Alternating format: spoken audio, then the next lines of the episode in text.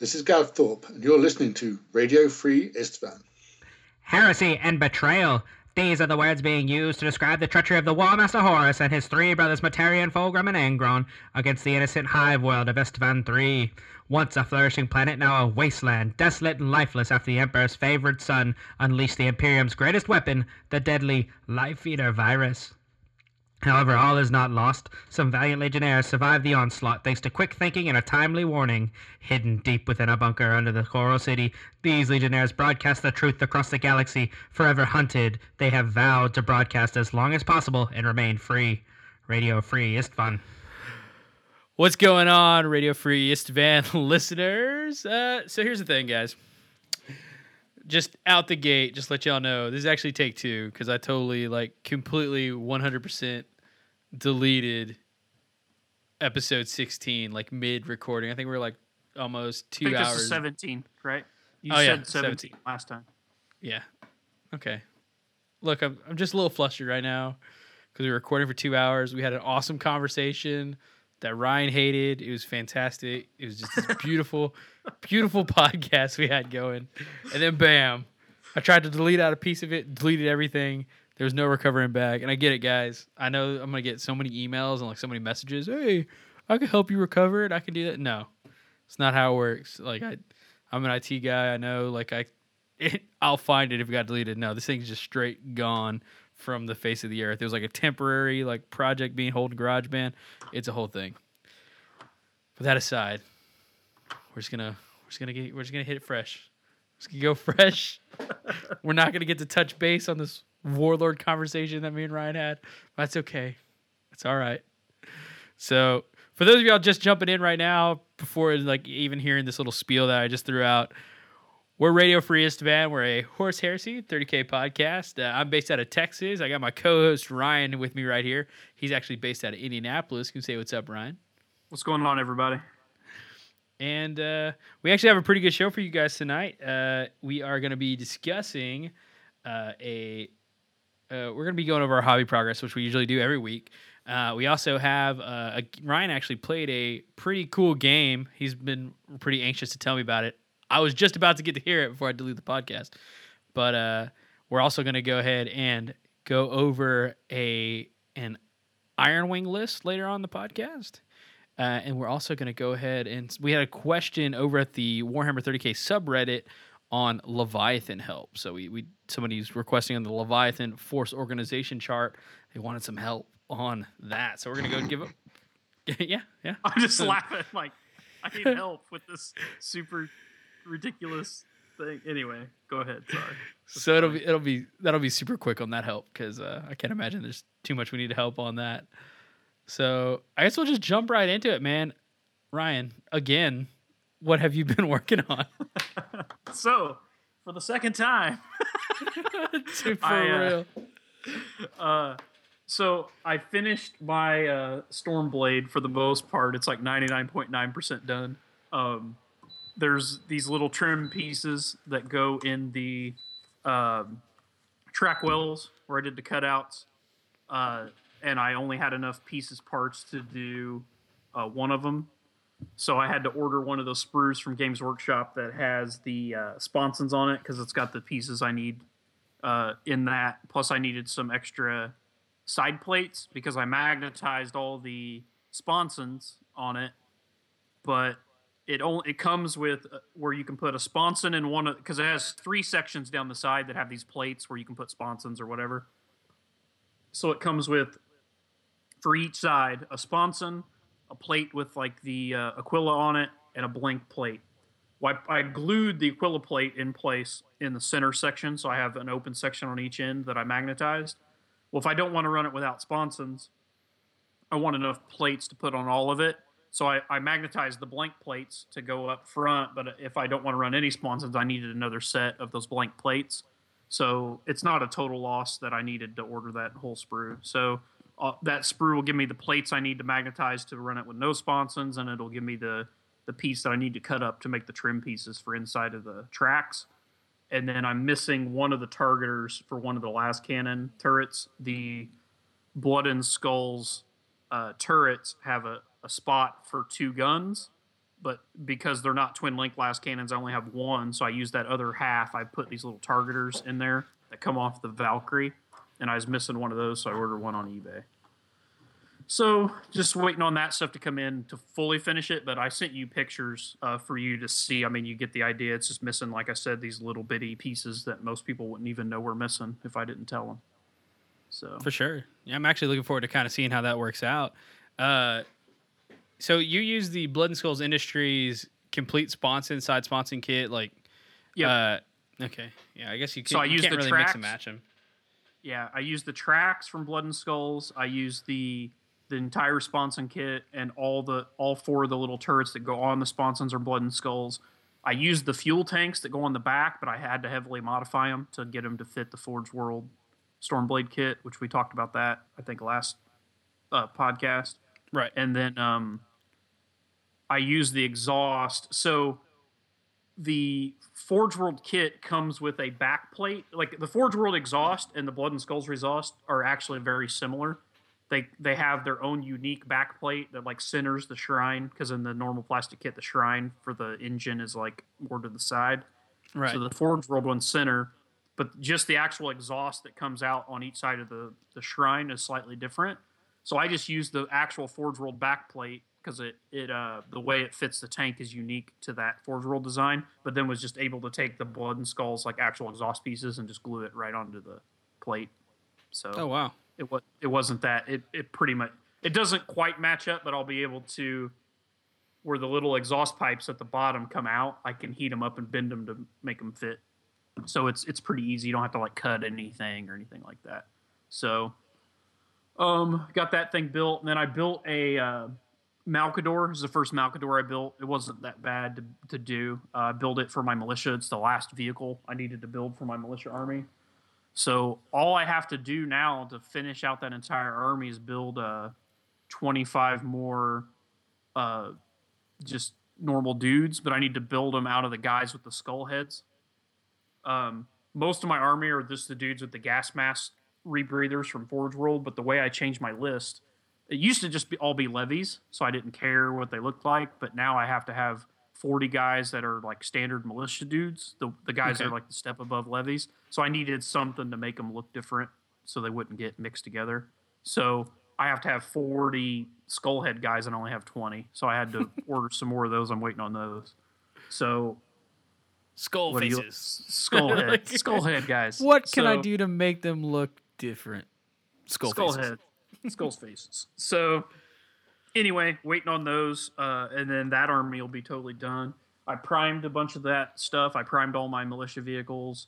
Uh, primed the two Avengers to get those going for my Blood Angels.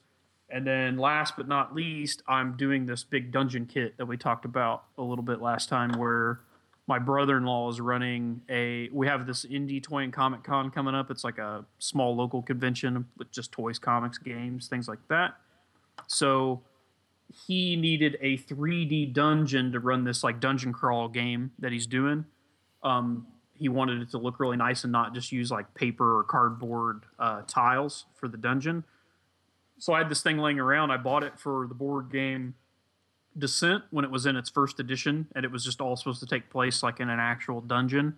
There was a guy that he was basically this is just made out of dental plaster. He made his own molds out of the uh, Hirst Art like castle molds.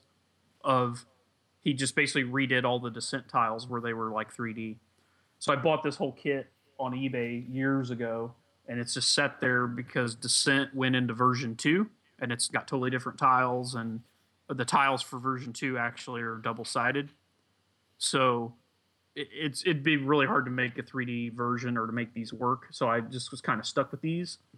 So I've decided to uh, just paint them up for him. So just been working on that. Uh, I think they look pretty cool. I uh, still working on it right now, actually, as we're doing the podcast. So if you hear any hobby noise in the background, that's what I'm doing. But when it's done, I'll uh, post some pictures of it for you.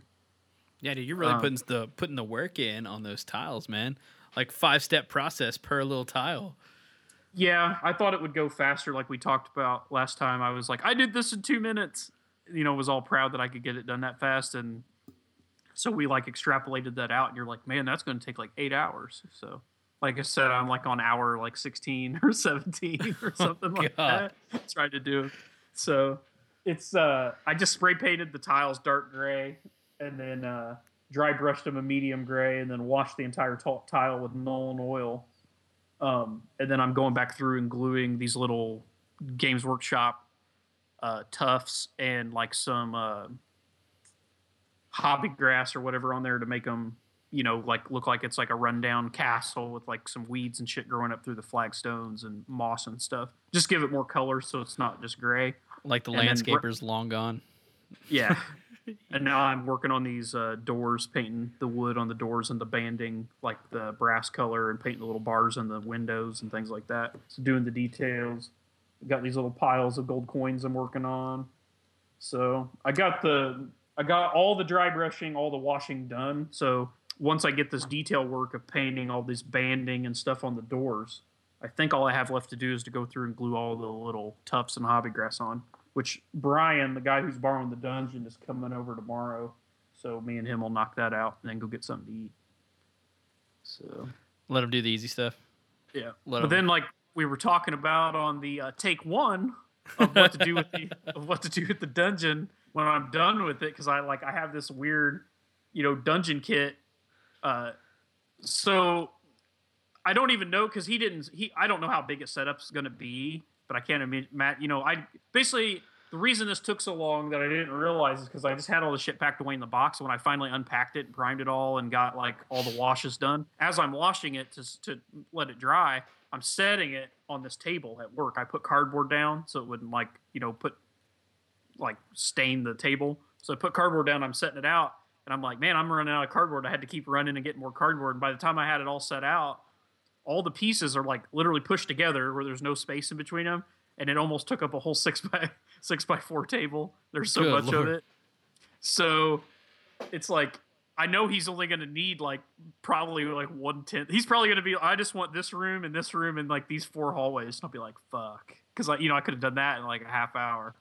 But it is what it is. So I don't really know what to do with it. We were talking about you know me doing a a scenario where take like an eight by four table and divide it in half, kind of. So on one half, put down like one of those GW grass mats where it's like outside, and put like some you know trees, your normal shit you would see outside.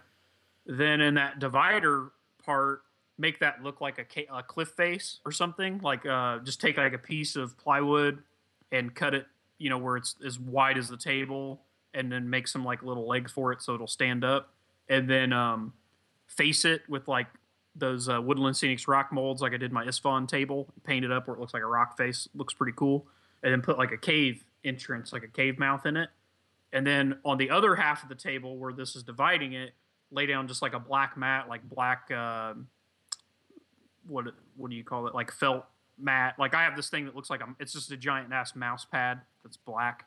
It's Right. kind of padded. It's a nice material. Lay that down, and then you could put this whole like dungeon set up, like all the hallways and rooms where it connects to that cave mouth. And then you could do like a scenario where you got a bunch of cultists or word bearers or whatever, you know, trying to do this like weird summoning ritual to destroy something like on Calth or whatever. And so the good guys build their list. So it's like they, so you have a token force of word bearers outside the cave with like tanks and shit, things you would actually see outside of like Zone Mortalis. And then the good guys roll in and they, they're like, as far as like the outside portion, like they're to have like, probably to kill this token force pretty quick, you know, like almost have like double the points or whatever. So anyway, your your the objective would be like to take out that token force, make it into the cave, and then fight your way through the cave system to try to take out the summoner or whatever. I think that would be a cool scenario that I could do with this. Um, there- as long as you had like the the main force rolling into the second game where you're inside the cave, like have that main force, like whatever the smaller force whittled that one down. So like they're at a disadvantage. Oh no, no, I'm saying it's all one game. So like you Oh, literally wow. as you take yeah, yeah. So because the main force, the big the, the good guys that roll in, they're gonna bring like tanks and flyers and shit. Those obviously won't fit in the cave. So basically you're gonna have to build an army that within that army structure contains a zone mortalis force. So let's just say this is theoretical. and we you and you got to and you got to get that Zone Mortalis force to the cave entrance. to like- the cave. So so let's just say we were playing three thousand points aside, and we were doing word bearers versus ultras. We'll just make this up. So what you would do? So the word bearer guy would build. He he could build his list however he wanted. So you want to build stuff to go outside the cave to try to kill this force before it comes in, and also to delay you so you don't just immediately come into the cave. But you also want to leave enough stuff, leave you enough room to, to buy models to keep in the cave that once they get in, you have a decent Zone Mortalis force to fight their force off that's coming in. So then on reverse of that, so the Ultramarine player would have to build a force that can quickly knock out this outside force while protecting enough of his assets that can fit into the cave system, you know, to get that to get it in there. So it's like this fine balance of how do I build my list? Like how much how much of my force do I dedicate to guys that can go into the cave system, and how much do I dedicate to things so I can knock out this force that's outside of the cave system? Be kind of neat. That'd be really cool. I could. That would be like the one scenario that I could see where like a mastodon is like a good idea. like Yeah, just a yeah. super heavy vehicle just slams into the cave entrance, opens its door up, and then like blocks Guys- line of sight from everything else while guys are just piling in through the. Yeah, that would be cool. Or you could do like a drop pod list might be cool, where you just drop just drop pod all around that cave entrance, and then just leave the pod and just like pile like don't even worry about the guys outside. Just try to like squeeze through the cracks and get as many guys in as you can. There'd be a lot of ways to play it that would be cool. Especially if But you anyway, that spent was- like some like if you gave like the word bearer some points and like fortifications and stuff like that, like the the cool stuff like the minefields and shit like that. Like oh, there's a minefield. Badoosh. Right. So I mean, you could do different things with it. So that's kind of my idea, like my rough idea in my head of like once it's painted, because it will look pretty badass. So that's the only thing I can think of that you know use it as kind of like a zone mortalis, you know, that looks, you know, the way it does. Kind of neat. You have a princess in there that you got to save and stuff. That'd be tight. Yeah, we were joking about that. About uh, my uh, my Leviathan dreadnought has to save the damsel in distress. the, in the damsel. I'm going to paint up one of those like uh, Bretonnian. They actually call them Bretonnian damsels when Bretonnians existed. I'll have a Bretonnian damsel. I'll have to have a Bretonnian damsel model that the Leviathan dreadnought has to save from like the clutches of like some like. How funny would that be? It's like here's my cave goblins, like with the fucking you know like the the robes with the moons and stars and shit on them, and the Leviathan's just like stomping around there, smashing the fuck out of these goblins. They're trying to like poke it with spears and shit. And it's just murdering everything. then it's like shows up to it's like gets to where the princess is at. And there's like all these goblins, and it just like shoots all its phosphex, and he accidentally phosphex the princess. I'm here to save you. Melted like- slag. Mission fifty percent completed. Fifty percent failure. So anyway, that's my hobby progress. Where are you at on your hobby progress? Uh, well, man, uh, I got my, I, I got my dreadnoughts finished. My, uh, my box dreads, uh, the ironclad Mark IV ironclad dreadnoughts. Uh, I've got them loaded out like classic close combat configuration with the siege drill and the close combat arm. And inside the palms, there's the uh, the assault cannons. So I, I, finally got those painted up. Got I mean I had them painted up, but they were just weren't finished. I needed like the lenses painted. I needed uh, deco work, and I also needed some uh, the matte varnish, which still in love with that Testors by the way, and it the shit. still makes it fucking pop, dude. Like it, it's so good. makes that red pop. So I finally got the decals applied to it, and me and you actually had a discussion about this whole uh, uh, decal job here. I've been putting these kill markings on the side of all my dreadnoughts, and they're actually the command, right? The command skull. I think is what it's yeah yeah you can you can use like the uh the normal marine sprue like there's an ultramarine sprue or whatever. It's just like the it's for ultramarine uh command like the command section of ultramarines use that skull symbol. So like Yeah. ultramarines you know their tactical guys have the arrow the fast attack guys have like the cross and then the devastators have the little explosion. The command group has this little skull and that's the skull you're using. So yeah, that that's the skull that I'm using for my kill markings on the right shoulder of my dreadnought. So hopefully, when these we actually start playing some game, like I started out them with like pre skulls, and I feel like that's bad luck. But until they get those kills, I won't be adding any more skulls. But I'm hoping that like I don't know what what do you think would be like a good calculator for like what they kill, like an entire unit. I don't think I'm gonna get like entire unit kills. But what do you think? You I could say if they finish off a unit, like I actually score a kill point. So, like if they kill the remnants of a unit, they're like literally the guys that removed the last models from that unit. Or you could just say it's any type of like character. If they kill a character, so like even if they just kill the sergeant, like that counts. Or if they kill a whole, like a, a vehicle or something. I don't know. There's different Okay. ways you could calculate it. Other dreadnoughts. Um, I think I'll do like units. that. I think I'll just do like units all around.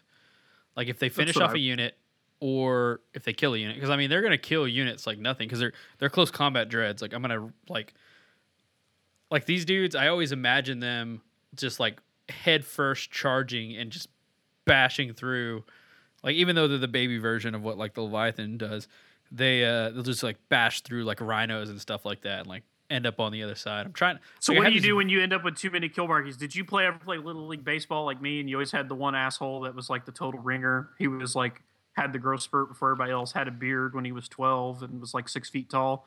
Like around here, you whenever you hit a home run, you get those little patches like you could put on your jersey, and like I never had a home run patch. I was a small kid, whatever. But I remember there was this one kid that literally had like so many home run patches they wouldn't like fit on his jersey. He looked ridiculous. It looked like his uniform was made of home run patches. I'll never forget he had them on the tongues of his shoes. He had them on the tongues of his cleat. These home run patches where he'd hit so many home runs. Were you afraid of that kid? Like you should have been afraid of that kid playing against that kid. Uh, I mean, I didn't really care. Like it was little league. Like, you know, I didn't. I don't. It wasn't like that super competitive. I never felt. I was always like. I remember seeing him and being like, "Well, Jesus!" Like, you know, like I don't even have one patch. This guy's got like can't even fit anymore on his uniform. He's got him on the tongues of his shoes for crying out loud. I don't even know why I remember that, but I do. But I'm imagining like your one dreadnought is going to end up with like so many skulls. He'll have them. It's like you'll have to like find new places to put them. He'll like have them on the toes. The individual toes of the dreadnought have little skulls and shit on them. It'll be ridiculous. Just like you remembered that kid from your little league for the past what? How long has I'm- little league? I'm been 34. I think I played little league when I was five or six, so almost 30 years, 29 years. 30 years, 29 years. That's how I want people to remember my dreadnoughts. Holy shit. dreadnought? He has skulls on his toes. he's he's killed entire he's killed units for days. like, yes.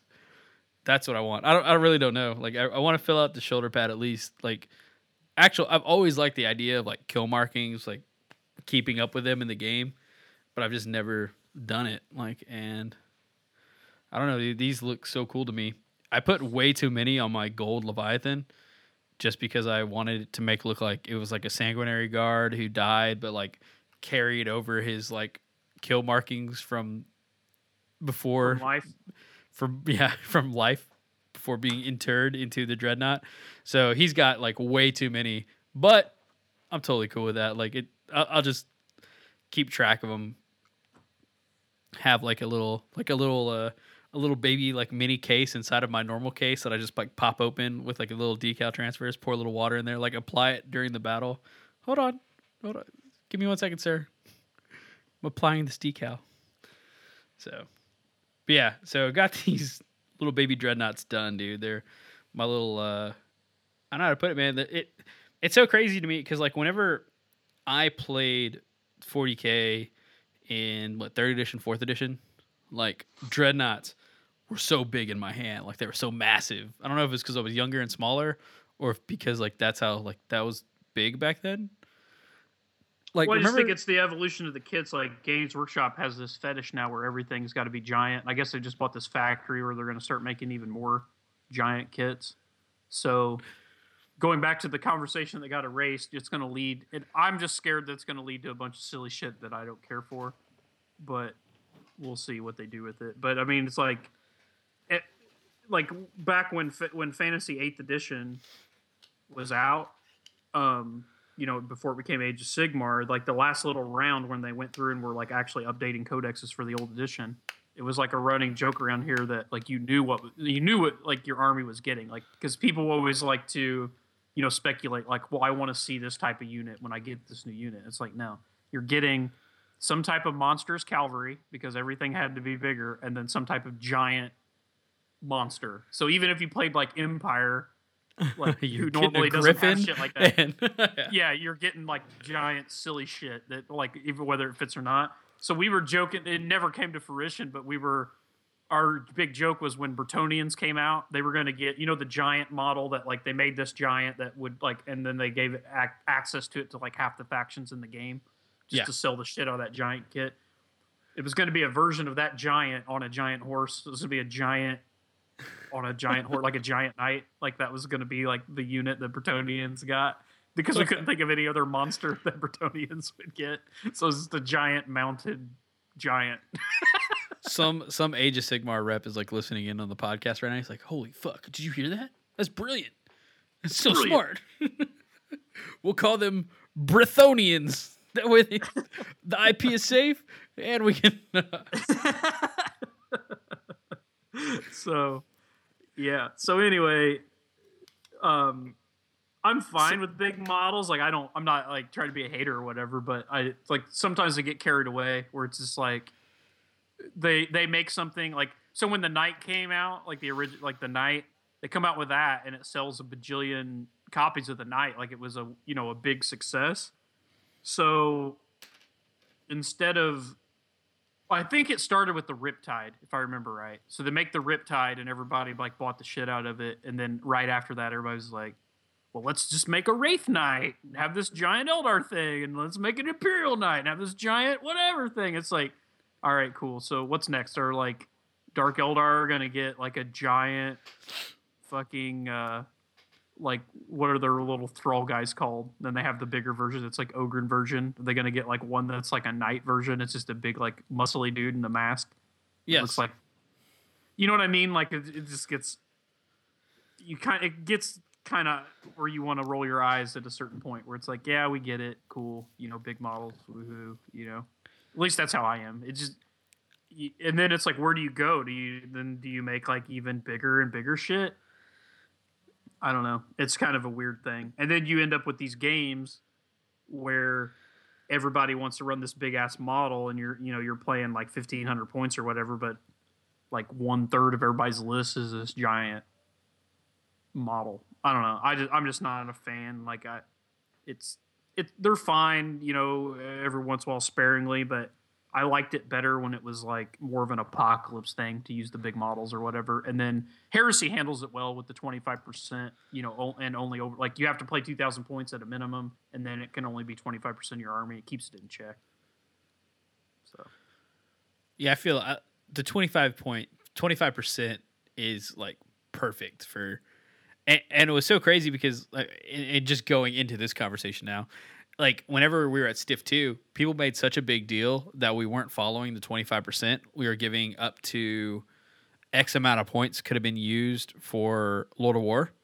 yeah instead of like flat out 25% for the 2500 point list and like people like especially because we did a lot of uh bat reps uh for stiff 2 and around that time people made such a big deal over like i like you know you could see how overpowered taking that lord of war versus this army because it's you know 400 points instead of 25% of the army.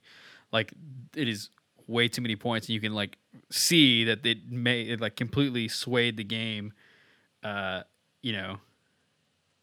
Right. i don't know.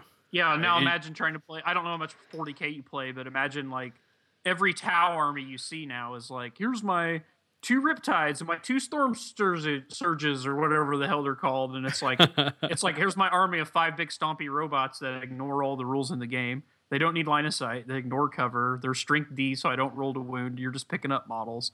It's pretty lame. I'm not a fan. That's so, So- fucking sweet, dude. Love it. So, I, I don't know. I, I was like just commenting on the idea of like I'm holding these little baby dreadnoughts, and in my mind I'm thinking these things are so little. Like these are so baby. What am I gonna Yeah. do with these little and like, be the shit? But I don't know. These are my base ass troops now.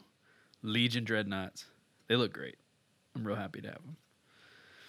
But so yeah, I the- worked on the these For- guys. The Forge World, the Forge World model is way cooler than the plastic one too. The one that you're using. Yeah, I can only find the ironclad now. Like I can't get a hold of the Mark IV on the They, site. they anymore. canceled. They got rid of all of them Why? Why would they I do that? know. because um, speculate random speculation on my my point. I think uh, Games Workshop's just going to make them in plastic. Please do Games Workshop. I'd appreciate that. Thank you. Buy the shit out of them. Don't make them like the Contemptor though. Y'all didn't do a great job on that. but anyway, so yeah, dude. So got those done, which is not a, like it's a it's a pretty big relief on my end, just because of all that edge highlighting.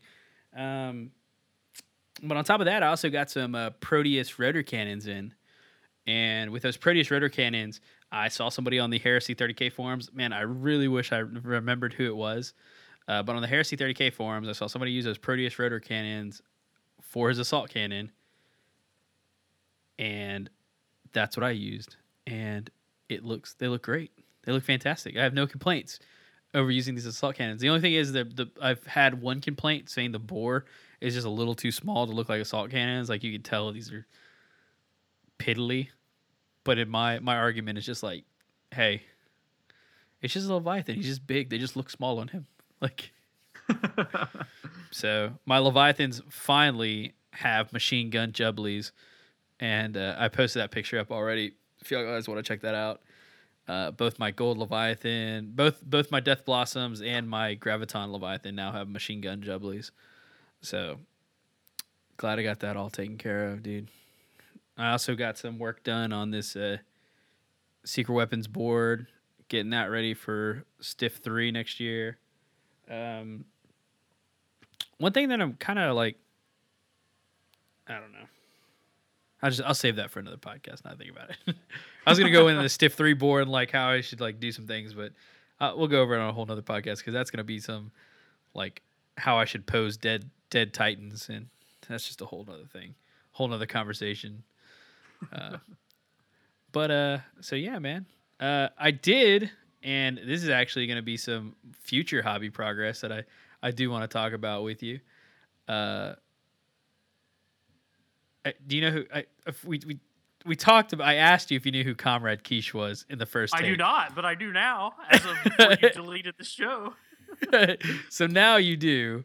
So like I showed you this. Okay. So for those of you out there listening, there's this guy out there. His name is Comrade Quiche. Uh, I believe he works for MakerBot. Now that I think about it, uh, he works for a 3D printing company, and he's a 3D modeler. He's a fucking badass. He's a great 3D modeler. If you if you haven't seen any of his stuff, uh, you can find him on Instagram. Just Comrade Quiche, just like the egg pie. Uh, and he uh, he he- he's well known for his Space Wolf Dreadnought that got featured on Forge World. Dreadnought or Night? Knight, I'm sorry, Space Space Wolf Knight that he got he got featured on Forge World. So, like, I was sitting at my my desk at work and I was thinking to myself, I was like, dude, like, I really want, like, what's what's the next level from Blood Angels Knight or Blood Angels Dreadnought? I was like, a Blood Angels Knight, like, an indentured house knight that was like fell in love with Sanguin- or something like that. So Comrade Quiche actually made a kit and 3D designed and 3D printed a kit, which is like complete Blood Angels death mask, Blood Angels um, chest piece. I don't know what that would be called. I guess it's like a chest piece. Cuirass. Curious? Yeah. Hey, that's a really good word. Cuirass. Yeah. So he made that Blood Angels Curious and some Blood Angels like shoulder pads for a for an Imperial Knight. And it looks it looks really good. Ryan's like, eh, it's all right. It's whatever. But like in my head, I want to have like and this is like a way later project, but I, I feel like we got to discuss it. I want to have a Questoris Knight list of just five gallants with dual close combat weapons, and I I don't, I don't even want the Reaper chainsaws. I want straight up power fist on both hands. Like it'll count as a Reaper that? chainsaw. Uh, okay, I was gonna say I don't. I, I think they have to be equipped the other way. Yeah. yeah. It's gonna do it counts as yeah. Yeah, it'll it'll have to be a count as, but I want them to all be like Furioso knights. If you're gonna buy that many close combat weapons, what if you just made chain like put the sword on the bottom of the fist and made dual chain fists on all of them? That's that I was thinking. Like I was I was thinking about like doing one arm normal gallant, like just normal Thunderstrike gauntlet, I think is what it's called, and then do the other arm like chain fist style using the Reaper chainsword that comes with it. And Yeah. so so The only thing is, it'll require some modeling. I think the gauntlet can only be assembled as one or the other hand. Like it's only a left hand. I think. oh, is it? Yeah, Matt. It's weird. It's like it's like a Simpson hand. It's like four fingers and a thumb. So you might be able just to cut the thumb off and, however that would work. You know what I mean? Because it's got to go on the other side. Oh, that'll fuck me up. I've got to go check. I You had one. I gave it away. I have one here after the podcast. If you remind me, I'll run it back and get mine, and we can look at it. Okay. So those of y'all listening, I already need to start sourcing these Thunderstrike gauntlets. So if y'all have Thunderstrike gauntlets that you haven't used, hit me up and I'll talk about getting those off you. Especially all you people who bought those. Uh, what was that kit out there? That new kit, the Renegade Knight kit, I think is what it's called. Oh yeah, you get one. You only get one in there though, because it's it's uh, you only get one of the upgrade sprues, even though you get two knights. So all you people who didn't use your Thunderstrike gauntlet, hit me up. We'll talk. So, so yeah, man, I'm I'm looking at. I'm really, I'm actually looking forward to making that Blood Angels Knight House. Like, not, I, I, I don't know. I, I'm gonna have to figure out like the fluff way, the fluff wise behind it. Like, see which knights were indentured to the Blood Angels, and then I'm gonna make it like they've been there so long, or like maybe it's like an honorary guard of knights that kind of like the Space Wolves have the Wolf Blades that get sent to different areas. Like have them I'm like an honor shocked that they're guard. called wolf blades. Oh yeah, yeah, me too. No, I'm just So make these knight blades. Is what I'll call them. no make them blood blood something Blood blades. blood blades. so so yeah, I have like a knight house hope, hope dedicated. Matt Ward's not listening. oh, Just they exist him, now. Wrote him some fluff. so so yeah, I'm, I'm gonna pick up some knights, dude, and have like a Blood Angels 100% close combat knight house. Come at Like, you in your face. stubbers. Get stubbers. I don't want the stubbers.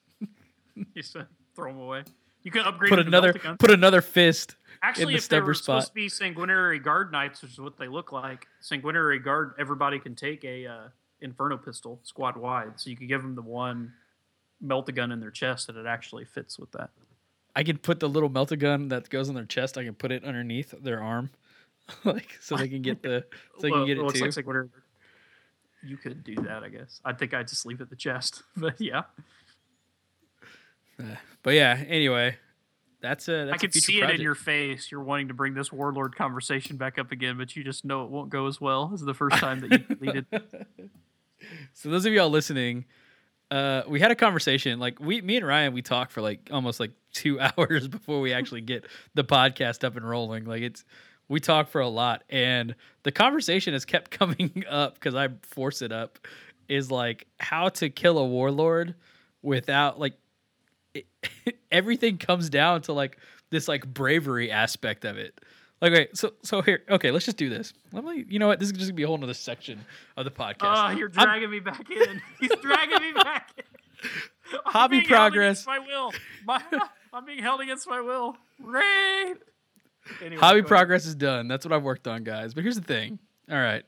So we we've been talking about warlords like so much, like everything. We you know we've been bringing up warlords and you know how to beat a warlord and how it's not fun for uh, anybody to play a warlord because you're gonna have two. You're gonna have two options. You're gonna either be like you're either gonna be the guy bringing your warlord, smashing somebody's face who didn't bring a warlord, which is like you know somebody who brought their three thousand point Raven Guard army. Yeah. to fight a fucking warlord, Yeah. or you're going to be the guy who completely tiered his list with like six Valdors or you know just ridiculous amounts of. I, I guess the max would be like you know what three Sicaran Venators, a Falchion. Four. Like we talked about, you could do the onslaught list where you, you have you could run up to two falchions and then four Sicaran Venators. Now I, I would drop a falchion and put Perturabo in there like we talked about, but Um, so yeah, so so that's that's the thing. Like, so Ryan, like, has this like beat face. Like, this is how I stun lock the shit out of a warlord. I play what you play Perturabo, a Falchion. You play Onslaught, so you start second, yeah, and you held everything in reserve. First, Yep. well, except I guess except Perturabo, because no, no, he can be in reserve too. Yeah. So first turn comes around and bam, everything's on the fucking table. Well, and you first immediately turn, you have to go second, so you're Yeah. you're making the warlord go first, but there's nothing on the table, so it's a wasted turn. So you're that's already you're cutting one whole turn of that fucking thing shooting out of the equation, which is a good thing. Yeah. Then you're getting to drive your whole army or deep strike it in or whatever onto the board turn one without. So you're basically almost you're technically getting the second turn, but you're making sure that he can't do anything on his first turn. Then when you come on with the falchion and all these venators, you just hopefully can stun lock it and then continually lock it down every turn where it doesn't do anything. Yeah. which is like the most like I- I think I, I think I compared that to like throwing little nets on a poor like blue whale. Like it's yes, that's a way to kill it, but like you're not like you that's come on. Oh, like, that's that's that's the smart way to do it. Let's avoid that at all costs. no, you like that's not a story you tell your mom. Like it's not a like okay. So I mean, that was like the idea. It's like if you're gonna take a warlord, you're gonna have like you're the person playing the warlord's gonna have fun, or you're gonna have fun. Like it's like there's not gonna I be don't. any. To me, honest, like I don't think that's fun. Like me just coming in and rolling. Di- I mean, we could do this. What I'm saying is, it's such a simplistic, like, play school of a game. We can just have this conversation and know how the game goes. You don't really have to do it. Like we could actually figure out. You can sit down because it, it all comes down to does this thing get around to shooting? Because if it gets around to shooting, it can kill all that stuff pretty easily. So we just sit down and figure out the odds of it being stun locked every turn. You know, like just the math of this as it hits this X amount of times and this happens X amount of times and whatever. You you work that out and then you you know you put whatever elements in and we can get an idea of like 70% of the time this list will beat a warlord without it ever getting to shoot. It's like that's not who gives a shit. Like I said, who gives a shit? Why does anyone care about that? I don't care about that. so There's like just- okay, There's not enough elements in it. That's not interesting to me. Like so so we brought this idea up of the uh of the warlord fighting other titans, and so like I keep your do what? Good. What your you saying? original idea was you wanted to build a Titan Mantiple just to fight warlords that wasn't a warlord. Yeah, exactly. idea. That would get its ass raped by a warlord every time. Like it's like a like a for for the points that you spend, like and- and really in I don't know. I was trying to keep away from the whole like just stun locking it because like stun locking seems like the answer, but like it really like the the poor player that's like playing this warlord Yeah, the poor guy that brought a warlord. Fuck him. so like you're stun locking it, which you know until like I hope the day never comes where they take the stun lock rule away because really that's the only defense against a warlord if you didn't build an army tailored to kill a warlord.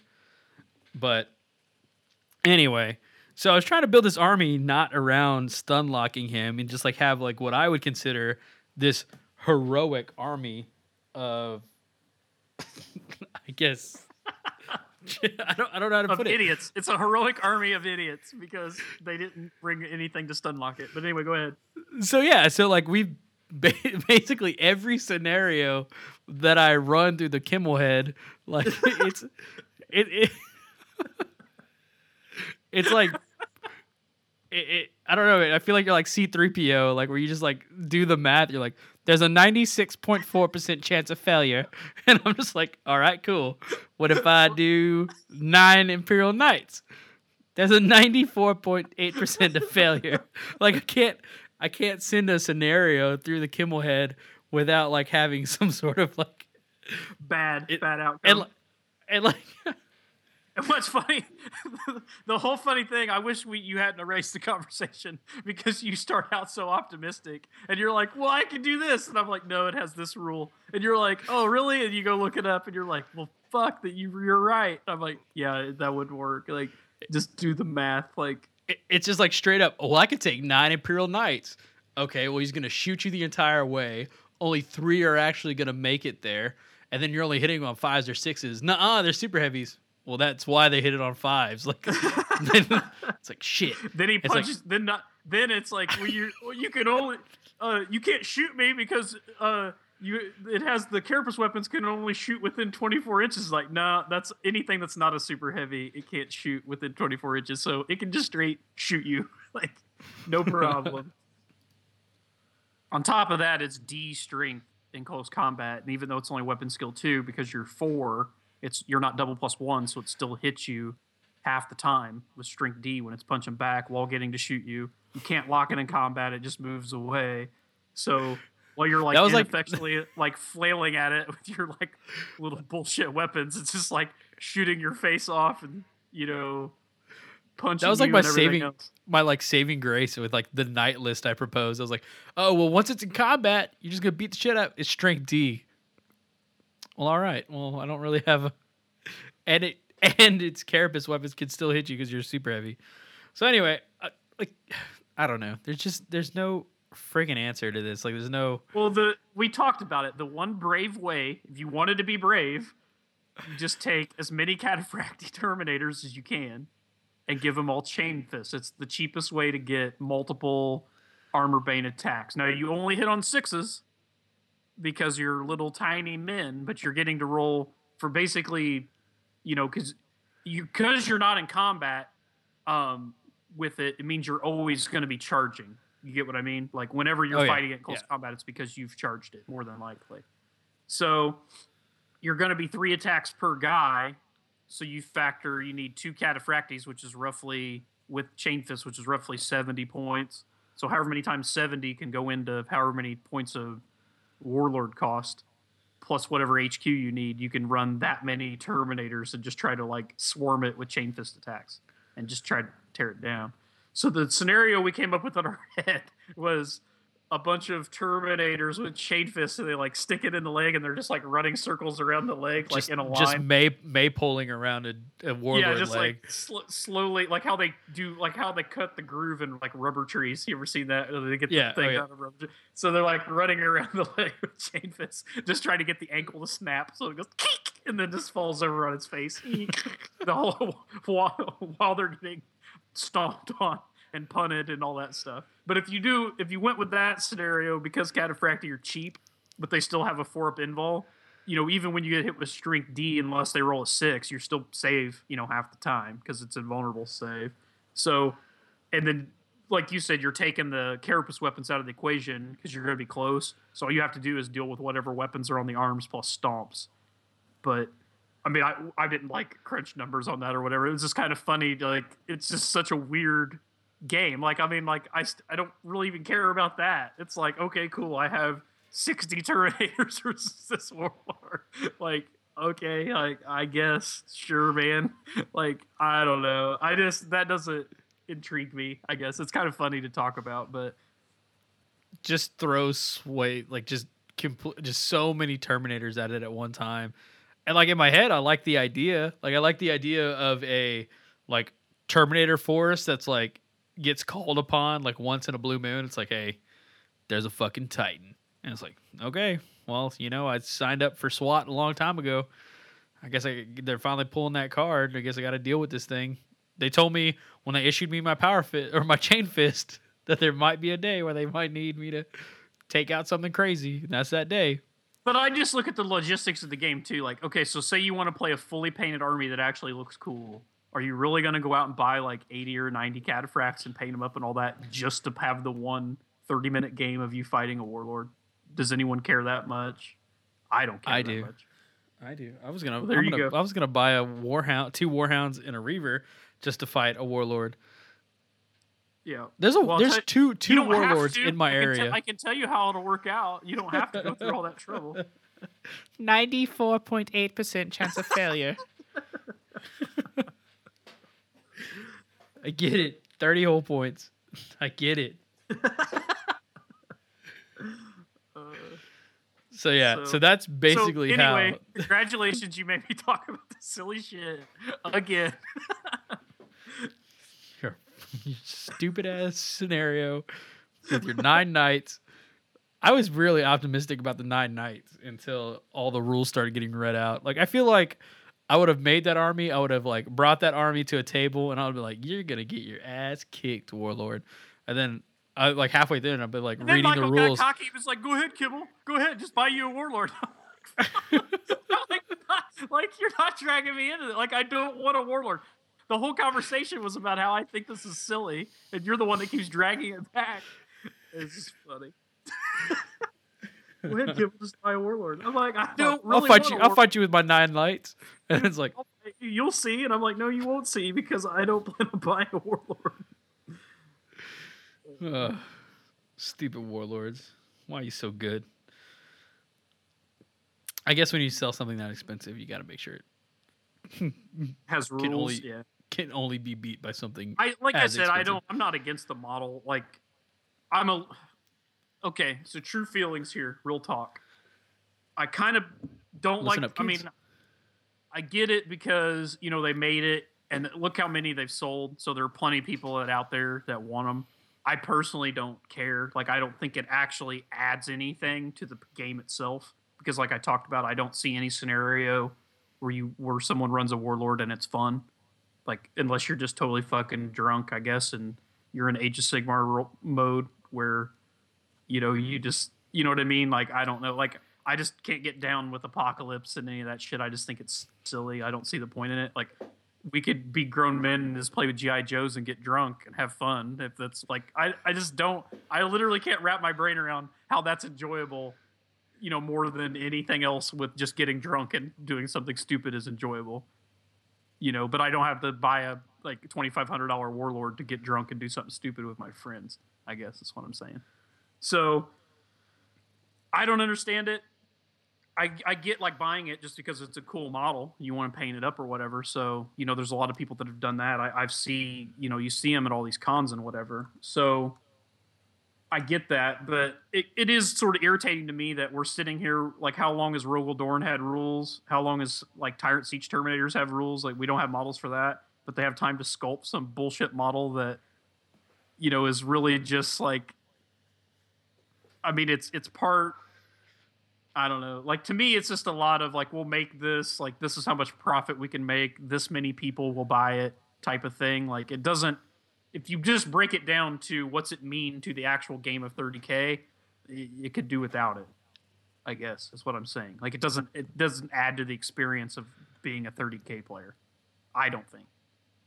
I mean, I could buy. I mean, there's other companies that make like you can buy like a giant model of the Mississippi, like a real life battleship or whatever that's like six foot long and build and paint. Like if you want to just you know paint a gigantic fucking model type of thing. you know I mean? Like I don't know that, and that's just me. Like I'm sure, like there's people at home coming out of their seats yelling at the computer screen of me talking shit about Titans and Warlords because people love them, and I get it. Like I like the idea of it, I like the fluff of it, but when you really break it down, to me, they don't make the game enjoyable at all. Like I've never had a game where somebody's brought something like that, and I'm like, wow, that was a fun game. It's never went that way. So That's what I'm saying, dude. Nine knights versus a warlord. I don't think it'd be you fun for me, but Yeah. I, I mean, I just look- like look at all the money. I mean, Games Workshop loves that shit. Somebody had to go buy nine knights and a warlord. You know what I mean? To figure out to figure out what I could figure out, it, you know, on on a piece of paper with a calculator in five minutes. Like, okay, cool. Um, so I don't know. I just it's not for me. I mean, I would have rather instead of like big crazy models like that, I would be way far happier with like, you know, getting shit that I'll use every game. You know what I mean? Like get those Tyrant Siege Terminators out, get Thousand Suns out. Like that enhances the experience, pushes the game forward. You know, gives people opportunity to like have units and buy things that actually, like I said, in a meaningful way mean something to 30k. Where, I mean, how long's the Warlord been out? And I've seen however many of them. I've never seen one in an actual game. I haven't. I mean, I know that you guys had the event where you had Janus on the one table and people were, you know, trying to kill it or whatever. I guess. There's a warlord But- on warlord, bro. There's two warlords Oh, on that table. There you go. But I mean, once again, okay, like do you, you don't even need the models to have that game. Like we talked about it. Like the the guns shoot all the way across the table. There's no terrain that hides anything, so it's not tactical in any sense. You're literally just like Civil War style. One guy's standing on one end, one guy's on the other end, and you roll dice, and it's whoever rolls the better dice, or whoever goes first, or however you want to. Like, who really cares? I don't know. I just can't. I don't care. I just guess I just don't care. That's all I'm trying to say. We'll get you to care. We're gonna get you. We're gonna get you. I'm gonna warlord. is gonna show up at your door. You're gonna win the Freddy Freddy warlord. I, I gave money to that charity, so I I probably will be. I talk all this shit on it, and I'll be the one to win it. I don't even know what I'll. And you're gonna be it. like a little schoolgirl. Just, yeah, take it to every event. He's gonna be wearing sunglasses. yeah. So Uh, funny. So yeah, that was the that was like a piece of the warlord conversation that we continue to have, that we will continue to have, and I will continue to keep bringing scenarios Uh, of what I feel are uh, Valid. va- like valiant efforts to kill a warlord, like a, a that aren't cataphractic terminators. Because although that does sound cool, there will be other methods. So we'll find out. But speaking of warlords and speaking of, you know, giant things, let's uh oh wait, no, we got we got something else to go to. I was gonna jump into that Leviathan help, but I feel like you've you still got your your game you gotta talk about. Yep. Let's talk me about this. about- Let's talk about this game. So, my buddy Scott Switzer, he lives in Louisville. Uh, I live in just south of Indianapolis, so it's about a two-hour drive for him. But he still manages to make it up here to almost every one of our game nights, which is every other uh, weekend. He loves coming up, and we like him coming up.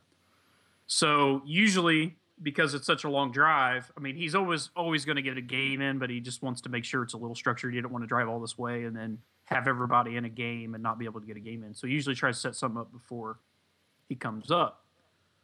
So he hit me up on Facebook and said, "Hey, man, um, you do you want to play against me on Saturday?" I was like, "Yeah, that's fine." I said, "Are you?" Because he's got more than one army. I said, "Are you going to bring loyalists or traitors?" He said, well, I'll probably bring my Iron Warriors. I said, all right. I said, I've not played my Salamanders in a while, so I'll play them. And he goes, cool. I go, how many points you want to play? He's like, 2,500. I'm like, fine, I'll have a list ready. So that's all we knew going in was uh, that I was planning to play Salamanders. He was going to play Iron Warriors. We're going to play 2,500 points. We're just going to roll random missions and stuff out of the book. So we end up rolling Dominion mission, which is the one where you place. Uh, it's either D three plus an amount or a set amount, but it, we ended up with five objectives. I can't remember if it's random or whatever, but there's five objectives that we played with. You put them down, and then at the beginning of your turn, if you control the objective, you score a point, and it's it's cumulative. So it's a pretty cool mission. Um, so we had that mission, and we had hammer and anvil deployment. So Scott built this Iron Warrior list that is really super brutal and really takes advantage of the rules. And so he's been playing up here for a while. And in our meta, we have a lot of uh, deep striking stuff. A lot of guys uh, play drop pod armies and all that. And he's been running like your kind of your standard Iron Warrior shit with all these artillery tanks and quad mortars and all that. And he's still been doing well with it, but he's finding that a lot of guys like can just deep strike in, withstand around the shooting, and then assault all that stuff and whatever. So he had decided to put an end to it. So no more. No more. so his list. So he has Perturabo in there, and he, he bought the hammer for him. So as for his compulsory HQ, he had one of those uh, siege master, siege breaker guys, uh, the console that uh, he had him in cataphracti armor. Um, and then for he took uh, Pride of the Legion with uh, Perturabo. So for his troops, he had can't remember one, two. He had for his troops, he had three um 10 man veteran squads with marksmen. So they have outflank and sniper. And then he bought an apothecary and then he so that was his troops. Then for elites, he had um, an apothecary detachment that was three apothecaries that all had augury scanners. And he uh, put each of those apothecaries with the veteran squads. Then for his other two HQ slots, he bought Masters of the Signal, which automatically come with augury scanners, you know, and all that other stuff. So he had those guys. Then he bought two quad mortar batteries, each with two quad mortars in it, so a total of four, but in two separate batteries. And he upgraded them with Shatter and Phosphex, and he put the Masters of Signals with those. So now those have augury scanners because of the Master of the Signal. Oh man, perfect. then he bought um, five Tyrant Terminators and attached the Siege Master and Perturabo to them. So Perturabo has a Cognis-Signum, so that's an augury scanner. Um, and I think that was his army. So he's got these three vet squads running around with augury scanners and feel no pain. Then he's got two quad mortar batteries with augury scanners so they can intercept. Then he's got Petarabo with these Tyrant Siege guys with uh, intercept. Oh, and then he had two Medusas. That was the last thing. He had two Medusas.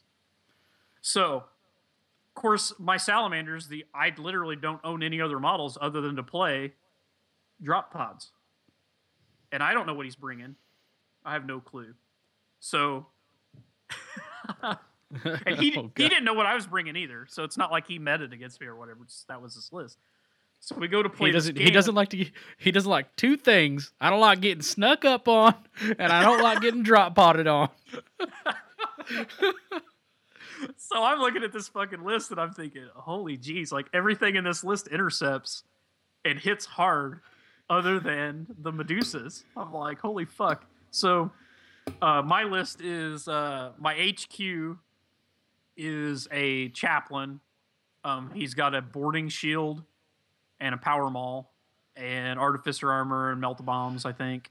And then I had a Primus Medicae with artificer armor and melt bombs. I don't think he had it. It may be a power sword or something. I don't remember. I think he had a power sword. Um, Power Powerball So- is so out of character for you, by the way. Just just letting you just heads up. Like Powerball, that's so out of character for you. yeah. Um, what it is is I built one of those Xiphus Jur models, and he's got a power maul, and I was just using this guy, and he just had him armed with what he was armed with. Same thing with the Primus Medicae model. It just comes with a power sword. I glued it on there, so I just gave him a power sword. I mean, I don't, I don't always min max man. I'm just saying. I'm just, Just saying. saying. I mean, I do definitely prefer power axes. Power axes are the way to go. But this guy had a power maul. I ran it as a power maul, and guess what it did the entire game? Nothing. That's why you don't take power mauls. But anyway, um, so don't try this. Just don't try this at home, folks. but I had a power maul on there. Uh, Do as I say, not as I do, boys. yeah. So I had a power maul. Um, so for let's see, so those are my two HQ. So for troops, I had two 10 main tactical squads and drop pods. Um, I think I just gave the sergeants uh, artificer armor and melt bombs. Then um, I had for elites. Oh, I, I took a tactical support squad. I think it was just uh, five dudes with melt guns um, and the sergeant had an art, had artificer armor. And then for elites, I had a big squad of fire drakes. It was either eight or nine guys, I don't remember, but they all had uh, the dragon scale storm shields and chain fist on every dude. Um, you don't need chain fist on every guy. It's just I. Um, I wanted them to all have chain fist or power fist, and power fist looked dumb with the shield. Like if you if you imagine standing and holding a shield out in front of you like you're protecting yourself, Yep. now imagine just having a fist and trying to fight somebody like you couldn't reach anyone or do it like it's stupid. So Oh, hold him back. hold up. You're like I trying to. modeled I modeled my chain fist to actually be eviscerators, which eviscerators have the same rules as chain fists other than they're two-handed normally, but terminators only get, you know, the one attack or they don't get the bonus attack anyway. So I modeled all my chain fists Okay, hold on. One second. One second. So in my head, I'm thinking like, how would you model that to look effective? And I was thinking about these like these shields they're making that have the guns on them. Like Matt's or Matt Switzer over at uh, Pop Goes the Monkey.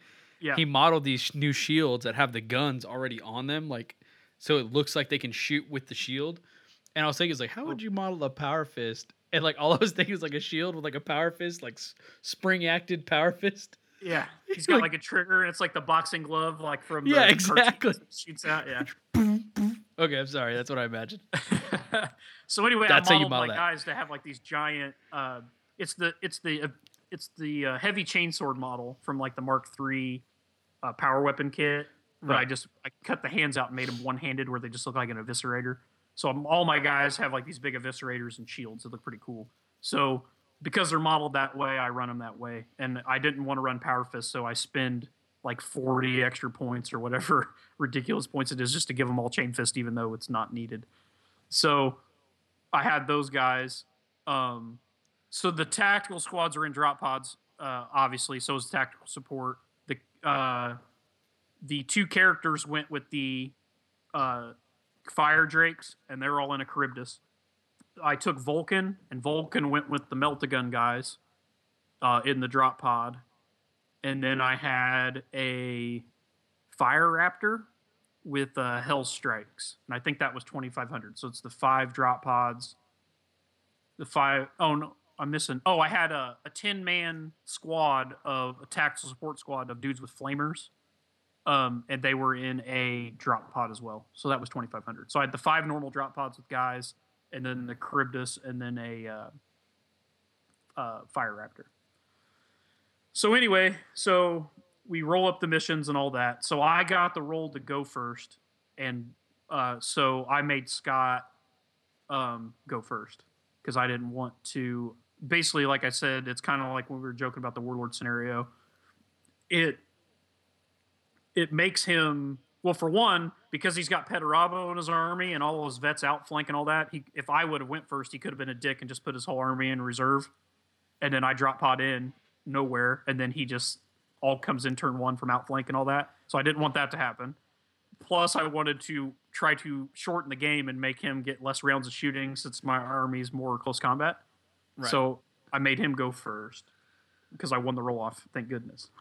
Um, so he sets every he starts everything on the board. I think he put one veteran squad in reserve. Um, so on his turn one, he essentially just moves his uh two. He's got his quad mortar set up, and then his Medusas are in the very back. This is hammer and anvil, like kind of in the center of the board, in the very back. He's got Perturabo kind of in front of the Medusas, kind of trying to screen him. And then on each side flanking that, he's got a quad mortar battery with a vet squad surrounding them to try to keep me from like landing and then assaulting, where I'd have to assault the vets instead. So he, he placed uh, two of the onslaught objectives, like basically because you can't put them in your deployment zone, but you can put them just out. So he basically put him just like one inch out of his deployment zone. So he essentially turn one can just move up on the objectives with the vets, which is what he did. So he he moves two two vet squads up on the objectives. So then on my turn one, I chose to bring in the flamers, the guys the guys in the drop pod with just nothing but flamers, the big fire drake squad with the two characters in the Charybdis, and the Meltagun squad with Vulcan. So I'm thinking, so these fucking uh, quad mortars have phosphex. I'm like, well, I don't want to get shot with phosphex. So um, Who does? I was like, well, we'll just Dead drop in where I'm within. I'll, I'll stay out of range because he's got them on different flanks. So I'm like, well, I'll pick a flank and just put all my shit on that flank. So I cut the intercept out from the other flank. So that was step one. So that worked. Step two was, okay, well, I'll just drop in within minimum range of this phosphex because it's got an 18 inch minimum range, right? So my plan was I'll just drop in within that. So then he'll have to shoot shatter shells or something like that at me. That was the plan. So I was like, I'll just drop in here. I'll put Vulcan where he's the closest guy. So when he shoots these shatter shells at me, he can tank because he's got a two up save and all this. It won't matter. And so I put Pet like I put Vulcan kind of on the corner of the unit. So if you'd imagine like a so Perturabo is shooting from one side with the the tyrants because he's got intercept as well, and the quad mortar is coming from an, another angle. So I put Vulcan like right on the corner where he can tank both units, and then the Meltagun guys are kind of hiding behind him. And I dropped in to shoot the Medusas with all these Meltaguns and get rid of them because my plan was, well, I'll come in, they'll shoot all this intercept at me, so that means he can't shoot the next turn. And the only thing that can't intercept is a Medusa, so I definitely want to get rid of those. And then because he's intercepted, none of his other stuff can shoot. So this should work out. Then we got to reading the barrage. He starts getting his templates out. And I'm like, no, I'm within minimum range. And he's like, oh, no, dude. Minimum range only matters if I can't draw line of sight. If I could draw line Right. of sight, I could just direct fire. Right. So then we get to reading because I'm thinking, well, if he's direct firing, like wouldn't that be like because you're direct firing, you're not shooting barrage anymore, so it would still go on the closest model, which is Vulcan. I'm still thinking I can tank. Well, we go to reading it, it doesn't say anything about that. So it still acts like so even though you're quote unquote direct firing, there's nothing that says you don't still use the standard barrage rules. Right. So he intercepts with the phosphex, shoots over Vulcan's head, just murders that whole Meltagun squad. I think the sergeant the sergeant lived because he has artificer armor, so kills that whole unit with the phosphex. So then he just shoots all the missile launchers from Perturabo and that unit into my Charybdis. He decides to intercept that, so he shoots that, um, does some damage to it, doesn't kill it. Um, so the only other squad I have on the table is the Flamer squad. So this is we we fucked. I didn't. Scott Scott did this, and I didn't call it like I didn't realize like it, it was what it was. So he because Perturabo's bombardment doesn't really count as a shooting attack. I mean, it is a shooting attack, but it you But can in- shoot it in di- st- instead of shooting a weapon, you can do this. It's like what it says. right, and and you, it doesn't have to target the same target as another unit. It specifically states that. So he drops his D three bombardment through Perturabo onto my flamer guys. Right. So oh, as the an as an intercept, like yes. oh Yeah. shit, okay. So because it's Uh, a different unit. So what happened was my drop pod comes in, my guys get out, and I'm standing right on the tippy toes of this vet squad because I knew I was like, I want to stand as close to his models as possible. So when he shoots me with all this fucking phosphex and shit, at least at least some of it will scatter on his guys. So, oh, okay. Well, let me finish. I got to go back in time just real quick because I this is. What was it? Yeah. So when my Charybdis came in, I landed it. So like where Vulcan and those other guys came in, I landed the Cryptus on basically the other side of Perturabo and the other side of the quad mortar because it's like kind of a corner. So like if you imagine Perturabo is, uh, if you imagine there's Perturabo with some high, some siege tyrants, and then you drew like basically a right angle, like the bottom of a triangle or whatever, like a right, you know, I don't know how to explain it but anyway, it basically makes a right angle. His two units, like Vulcan's on the outside of that angle, like the a greater than less than sign. There you go. I so Vulcan yeah. Vulcan is at the point. The, the the greater than less than sign is pointing at Vulcan. The Charybdis dropped on the inside of the greater than less than in the mouth of it. Right. So when the Charib- when the Charybdis lands, the flame I rolled maximum for the size of that it it hits. I rolled a five, which means it hits six inches within it, which it's a big ass model. So it hits both of his uh, Medusas, hits all of the siege tyrants, Perturabo, almost all the veterans, and all the quad mortars.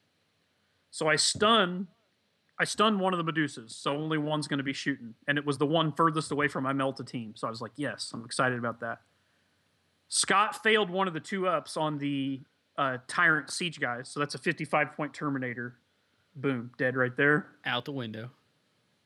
His veteran squad, which I was kind of worried about intercepting Vulcan because they're poison with rending and all that, his apothecary was near the back of the unit. So when that pod landed, there was one guy between the pod and the apothecary. So that guy fails his armor save, fails his feel no pain right off the bat. He dies. So Scott goes to look out, sir. Fails the lookout, sir. Scott goes to roll the armor save on the apothecary. Fails the armor save. Scott goes to roll the feel no pain on the apothecary. Feels fails to feel no pain. So then, so he lost his intercept on that unit because you you know it happens at The the end of augury the round. scanner's gone. Yeah. The augury scanner's gone, so the vets can't intercept. Plus, he ended up failing three more armor saves after that. So I kill half the vet squad and the apothecary and a tyrant siege terminator and stun a Medusa just from the Charybdis landing. What a badass Charybdis. It was awesome. So anyway, so now get now fast forward back to what we're talking about. So my this that unit that the crib just like killed the back half of because it landed in the back. My flamer guys got out of the drop pod on the front of the unit, and I literally tried to stand as close as I could. So if he dropped, you know, because I was thinking, well, if these phosphex, if he decides to intercept here instead of Vulcan, because I thought I was in minimum range, so I thought, well, Scott's gonna see that he can't shoot this phosphex, which he ended up being able to. But my original plan was he's gonna try to shoot it at these, you know, flamer guys or you know what I mean. Like I was just trying to like Right. cover all eventualities or whatever. So I stood as close as I could. Well, Scott was like in true Iron Warrior fashion, said fuck it. So he put Perturabo's D3 bombardment right on these flamer guys that are standing on the tippy toes of his own models. So he ends up getting three because it's a D3. So he gets three full bombardments. And then through all the flipping or whatever, he ends up murdering my entire flamer unit and almost all of his veterans. So he's got like two or three veterans left between the Charybdis and Perturabo blowing up his own guys. What a fucking Iron Warrior choice. So, so they should have been standing unit- so close. So, so if you think about this, I came in with three drop. I had the Charybdis and two other drop pods. So the one drop pod lands, flamer guys get out. They just die.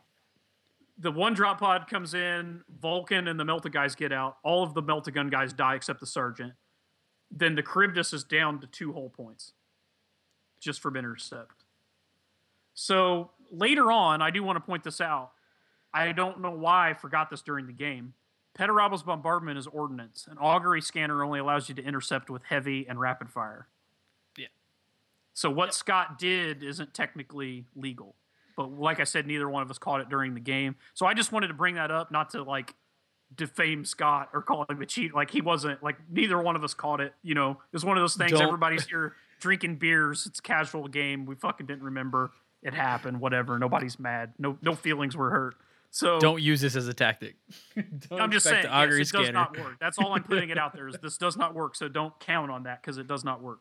So anyway, so I'm like, well, fuck. So I was like, well, I'll shoot. I just need to stun this other Medusa, so at least it's not shooting at me. So I'm like, I got one melta gun left, plus Vulcan can shoot his beam at it. It's strength six AP two, and I'm gonna get both tanks and they're a squadron because the beam goes through both. So I got three chances to stun this fucking thing, and it's shooting at side armor. I'm like, no problem. Roll to hit with the melta gun. Roll a one. Vulcan's beam goes through it. Roll two dice. All I need is a uh, I need a four to glance, uh, five to pin. I think I rolled one. I think I rolled a three and a two. Didn't do shit. So I'm like, awesome. So I get a this thing's gonna get to shoot me in the face.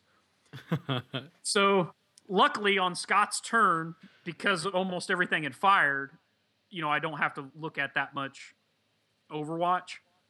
So he decided to shoot shatter shells from the other battery that hadn't fired because they didn't fire their Overwatch because they're on the other side of the board. He sh- uh, shot shatter shells from that thing. Um, or maybe they did fire. Yeah, I think they fired also into the Charybdis through intercept, so they weren't shooting either. So his veterans on that side, you know, there was nothing for them to shoot at, so they just kind of milled around. His third veteran squad that was in reserve came in, and it came in on the total opposite end of the table to come onto reserve or, or onto an objective. So now he's holding three of the five objectives. I'm not on any because my flamer guys that came out to contest got blown up. The uh, then I was like had to drop the meltagun guys to kill threats, so they weren't even near an objective. They died anyway; it wouldn't have mattered. So he's holding three, I have none, and he's accumulating points. So I'm like, this is a shit show. Like I'm, you know, this is bad. So he uh he shoots shoots some stuff at the Charybdis again, I think, or maybe he I can't remember, but he doesn't kill it. Um, the one veteran squad that's severely depleted from the Charybdis and Perturabo blowing it up moves it, because it died back from the bombardment. It wasn't on the objective anymore, so he had to move it back forward to be on the objective. Um, and that was pretty much. Oh, and then he shot all of Perturabo's unit uh, into Vulcan and the one tactical guy that was left over. So Vulcan basically just tanked all the shooting because it's only AP three, so he didn't do anything to him in shooting, and then assaulted in. So obviously we end up in a challenge. So Vulcan fights Perturabo, and then the four tyrants are, and the siege guy fight the the pissant sergeant guy or whatever. So the sergeant guy gets swatted, and Petarabo does. I think he did. He did four wounds to Vulcan, and then I have to make three up invul saves. So I'm like, okay, no problem. I pick up four dice, roll the four dice, fail all four. Takes four Fuck. wounds right off the bat. So I'm like, I'm like, this game, this game can end anytime it wants to end. I'm like, this is, i I'm in trouble. So Vulcan's down to two wounds, the sergeant dead. So now Vulcan's surrounded by these guys that are just going to pummel him the next round of close combat. Just beat the shit out of him. So on my second turn, the Fire Raptor came in, and the two veterans or the two te- normal tactical squads that were in drop pods come in. So I'm like, well, fuck dropping. Like he's still got both these Phosphex quad mortar units up and running. I'm like, fuck, you know, I'm not dropping anywhere near these guys. So I decide, well, I'll drop on this objective that's like far back away, that's out of intercept range, you know, so I can at least start scoring some objective points. So I drop, you know, back on this back objective, and I'm just basically standing around with my thumb in my ass, just trying to score points on this objective with those guys. So the fire raptor comes in. I'm like, okay, I'm going to show these Medusas now. I like how like Vul like you can imagine the radio call. Vulcan's like, "Don't come over here. Stay far, far away." Yeah. so this fire raptor comes in. I'm like, yeah, I got to use these new hell strikes. You know, I'm all pumped to use these new hell strikes, right? And I'm like, he's got the perfect target. He's got these fucking shitty Medusas. You know, they're only armor 12. You know, on the front, I got these strength eight. eight they're AP two now. Like I'm just gonna just and they're in a squadron. You know, and I'm gonna shoot all this shit. It's gonna be perfect. So I fly in with that fire raptor, line it up on the uh, the Medusa battery.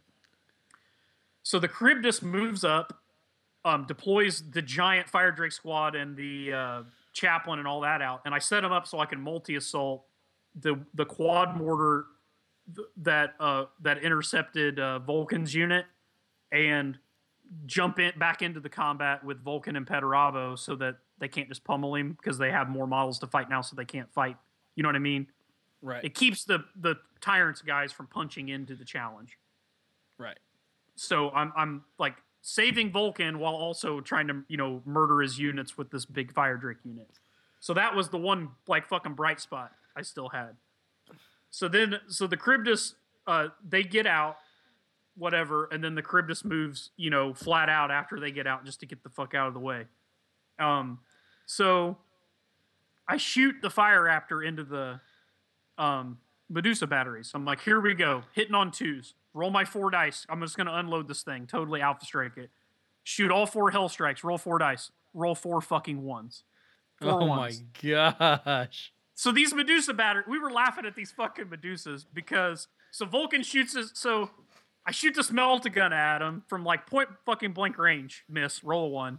So then Vulcan shoots the beam at him. So these loaders on the back. Imagine these loaders. All this shit going on around him. Like all these pods are coming in. All these dudes are dying. These guys are in the back of like back of the battlefield. Like all this shit keeps landing around and pointing this like extremely scary shit at him. And they're like bracing for impact, like squinting their eyes, and it like just goes over their head. Like oh cool, no problem. So this fucking fire raptor after they've went through the meltagun missing and Vulcan comes flying in, shoots these four hell strikes. So we imagine the hell strikes go swooping in, and they're like right about to strike those fucking, you know, the front of these tanks. And right before they get there, they just like make that silly firework noise and go like spiral, like this fucking like wherever. This four ones totally miss. I was like, oh my god. So Scott was like.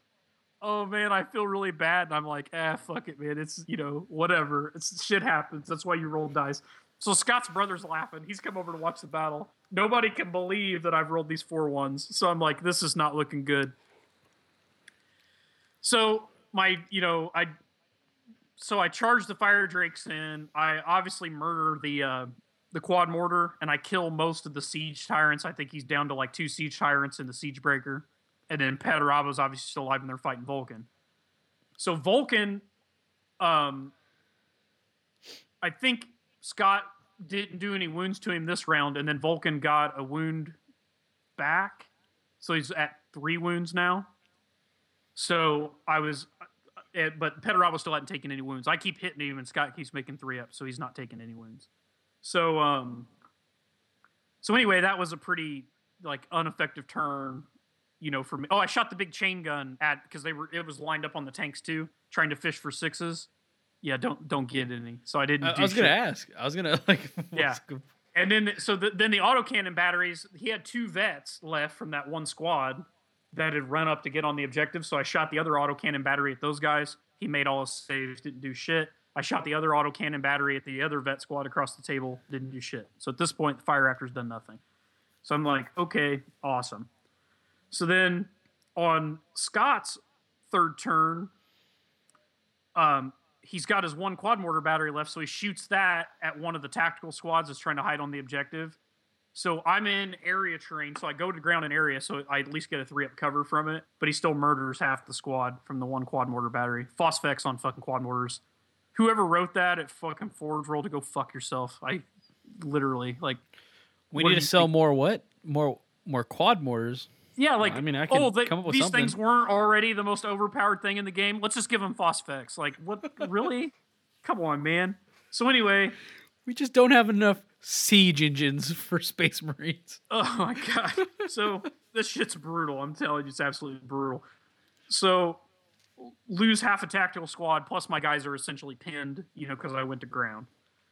So the squad that was in front, I actually was starting to score points because I, you know, I had two guys on the objective.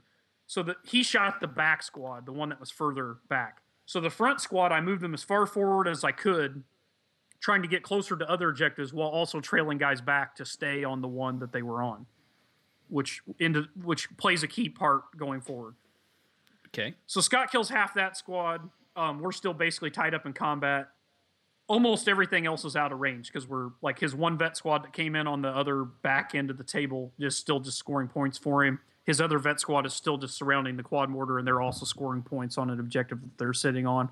So we're all basically just sitting on objectives while there's this one big close combat that's going on and the fire raptors flying around.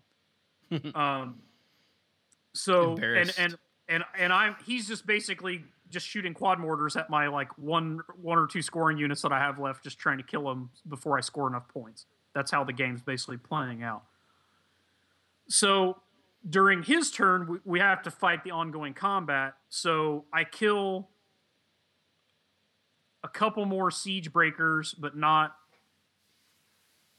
all of them, or a couple more of the tyrant siege guys. He does some more wounds to Vulcan, gets Vulcan down to I think two wounds. Um, but the combat is still ongoing. So on my turn, um, or wait, let's see. No, it was during this turn. So during this turn, uh, Perturabo dies because it was during his turn. Yeah. So on his turn three, that combat ends. I finally end up killing everybody. So he got Vulcan down to one wound, and I still had to make. I had one more invul save left to make. So I dug six dice out of my bag that were all different colors and told him to pick the one that he wanted me to roll and all that. Make made it this big dramatic thing. So I rolled it, made the save. So I was good. So he didn't kill Vulcan, which was key, and Perturabo and all the tyrant guys died. So from my consolidate, I rolled six inches um, for the the fire drakes, and then I rolled I forget like five or something for Vulcan.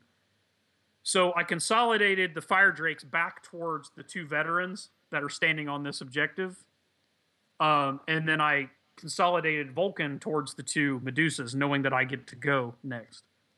So during my actual turn, I split the apothecary off and joined the apothecary to Vulcan. So it's to give Vulcan like two more like ablative wounds and give him feel no pain because he's down to one wound. and then the then the fire drakes move over and murder the tactical guys. So Vulcan charges into these Medusas and their luck finally runs out. So after all this shit, like they're having a good old time loading shells into the breech of this gun. Oh, also I forgot. So the Medusas on Scott's turn three killed the Charybdis finally and killed killed a drop pod, whatever. That was the other thing that he shot because it was the only thing in range. So Vulcan finally gets over there, kills the Charybdis. I kill the veterans off the one thing. So really all he has left are the veterans and the quad mortars on the one flank, and then the other veterans that have come in sitting on the other objective. And now my fire drakes have moved on. They've cleared the one objective off, you know, cleared the veterans off the one, and they're standing on an objective now. So I'm actually now it's starting to turn where I'm scoring points, and he only has. So we're we're even at this point. So I I turn the fire raptor, who's been a total disappointment at this point, and unload with that big chain cannon into the front of this veteran squad. And the way he has it set up, only the front of the squad is scoring the objective. So I I hit with everything, wound with everything. I ended up killing the squad really far back and killing the apothecary. Oh wow. He failed his lookout sir and all that. So it worked out great. It's because I killed him back off of the objective where he can't score it anymore because you have to score it at the beginning of your turn, and got rid of the apothecary. Um, so I was like, woohoo! And then I shot the uh, auto cannons at the quad mortars and maybe did a wound, something like that. So it's starting to look up. Then on my my tactical squads, because the one had went to ground, but now it's standing back up, And then on the, the other previous turn, he had shot the, the squad that hadn't gone to ground, and it, I just kept rotating him back and forth because I knew he had these quad mortars.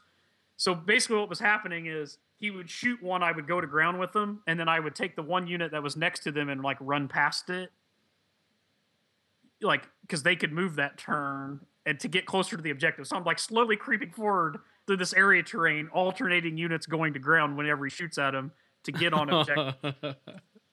so I finally creep forward enough to get a third objective, like over these last couple turns. I'm just speeding it up now because now it doesn't really matter. Because he's got one veteran squad that's just hiding on an objective, and it really comes down to he's got this quad mortar battery with the remnants of these other vets. So on his turn, he shoots the quad mortar at my guys again. The other squad, they go to ground. I just keep rotating those. I put the fire raptor in hover mode and backed it up, like just like so. It, imagine it like flies in, shoots you, hovers down, then just backs back up, and then I shot into the same unit again. Die. Kill all the veterans, but the quad mortars are still alive.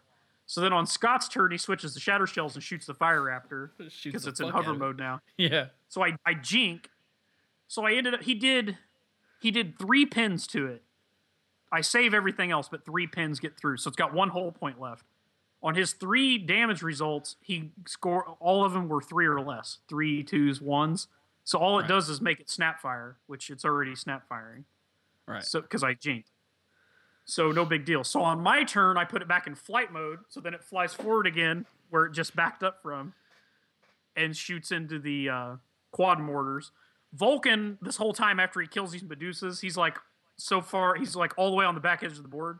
So he's just heading towards the quad mortars with no hope of getting there. But I got within range to shoot my beam gun at like one of the trailing back guys to do nothing to it as the game went on. So, um, because I'd killed all of Scott's scoring units, but that one that was camping on that objective, and I had, you know, got my fire drakes on the one, you know, that he used to be on, and my other two tactical squads have slowly crept forward and are now on two. I'm scoring way more points than him.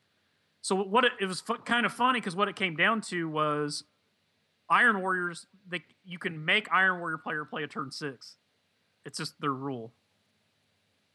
Like one of their Legion drawbacks is in a random turn game. If if you know you instead of rolling, you can just make them play turn six. I didn't know that. I thought it was they could make you play turn six. That's crazy. I'm not trying to disprove you. I just want the name of the Go rule. go ahead. Uh, the bitter end in games which normally have random game length, the Iron Warriors player's opponent can opt to play full six turns instead of a roll at the end of the game table be made. Yeah, that's crazy. So I had shot him at this point. I'd shot him off all the objectives, and I, I'm on all of them now. And all he has left is this one quad mortar, because I'd already killed half the battery just from you know shooting at it with the fire raptor and all that. So he's down to one. So I was like, okay, well, I'll force game six, you know, turn six to score more points. You dirty. And I've not been keeping track of the score, so it is what it is. So we get to the end of the game, and we look at the uh, the bonus points are if you if you score slay the warlord, you get a D three extra victory point. So I had killed Perturabo. Plus it's price of failure, so I get an additional two. Plus it's you know so it's like two plus a D three. Then if you it's attrition, but attrition's worth D three instead of the normal one, which I had killed more units of his than mine because I had killed him all the way down to the one quad mortar battery. So anyway, I rolled these two D3s to try to score points, and I know I was way behind. So I rolled the first D3, roll a roll a one. Roll the second D3, roll a one. so I, I'm like, well, fuck, this ain't looking good. So we add up the points, and I think I ended up beating him by one point, maybe. Good lord. So it was like a super close game, but it was like a total shit show at the beginning. But it was super fun. It was one of the tightest games. So at the end of the game, he had he had ended up that that one remaining quad mortar shot shot one of the tactical squads to death on his last turn. So that they were dead. So I had one tactical squad with four guys in it.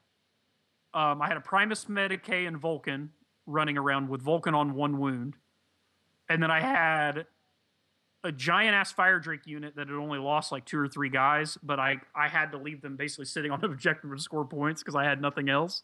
So they like were basically locked into. They basically went in, killed Perturabo and the the siege terminators, and then went and stood on an objective the rest of the game. all my drop pods were dead. The flamer guys were dead. Meltagun guys were dead.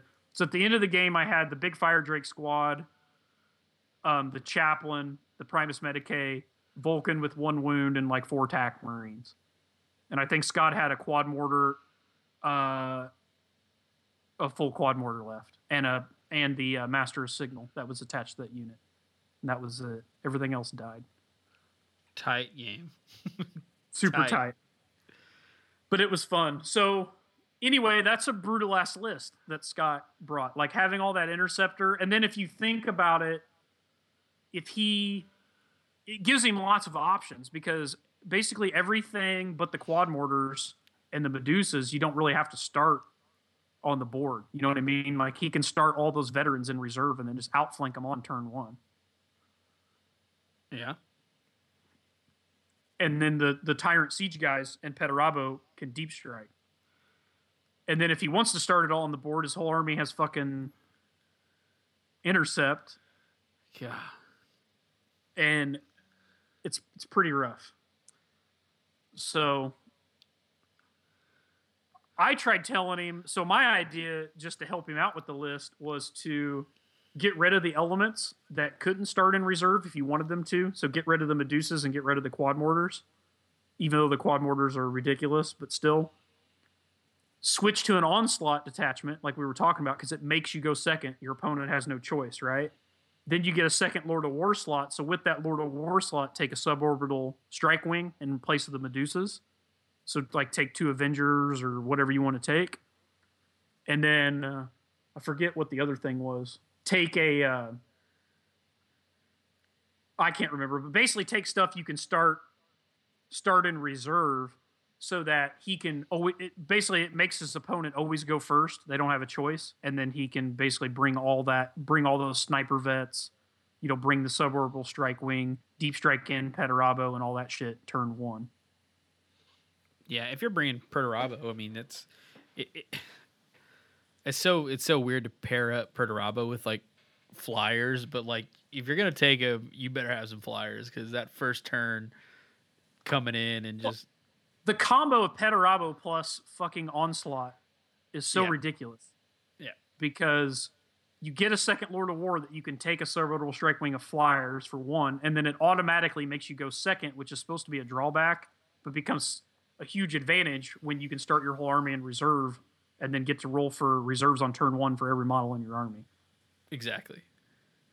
Like Well, would so so anyway, if you play Iron Warriors and you want to be an absolute total dickhead, that's what you should do pretty much all the time. every time.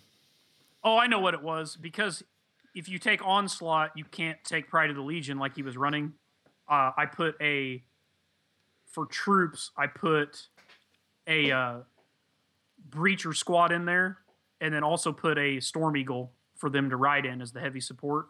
So you can have a breacher, a Storm Eagle loaded with breachers come in turn one, your suborbital strike wing come in turn one, and then have all your vets outflank.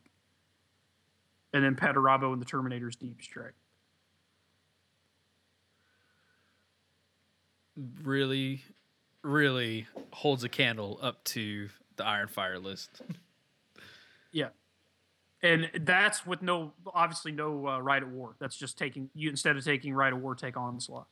So anyway, that's my little talk on the crazy game I played, plus like how I feel about Iron Warriors, and if you want to be mean, ways you can game the system to run them. sounds like a good. Sounds like you had a great game there, dude. Sorry about your Uh, Fire Raptor whiffing whiffing like that. Well, it made up for because that's actually what won me the game in later rounds because that was the thing that murdered the whole veteran squad off the objective and kept shooting his uh, quad mortars where it made him actually make the decision to shoot at the fire raptor instead of my guys holding objectives because he had to. And then it ended up even living through that, which was glorious because I was willing to sacrifice it just to give those guys one turn of relief of not having to fucking get shot in the face with phosphex. That one tack unit literally got shot with phosphex every turn they were on the board.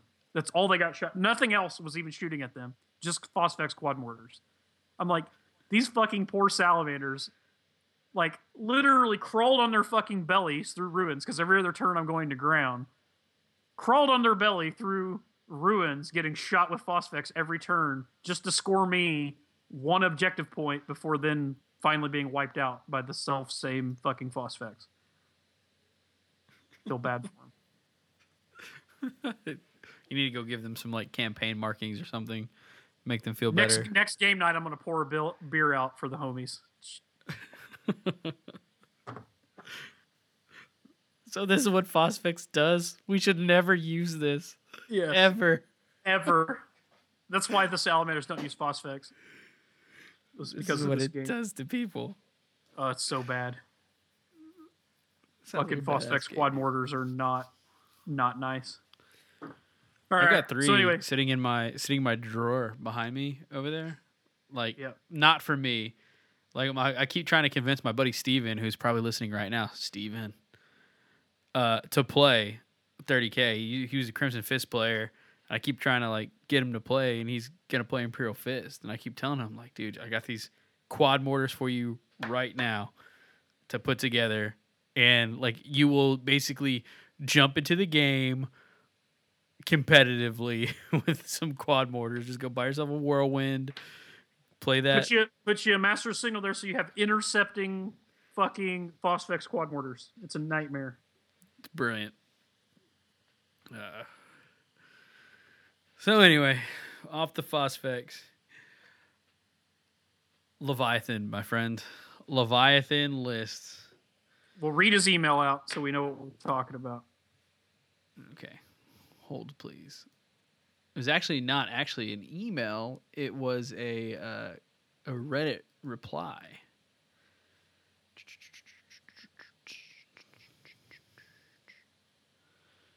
And let's see here. So going to Reddit and looking. It says I have a topic idea. The dreaded Leviathan force organization chart. How to get the most bang for your bang when you have three Lord of War slots and only a single scoring model. This comes from Lokaren on the Warhammer 30k subreddit. So what is he saying? Does the Leviathan Lord of War, the original one, does it count as scoring or something? Uh, I think so. I, I I mean, where's he even getting the one scoring model at? let's see. Not that this is pertinent. I just want to know where, what he's saying is the one scoring unit. Caught me off guard. Because I know the Leviathan, like the, the the Leviathan, like we talked about, gains Tank Hunter and whatever.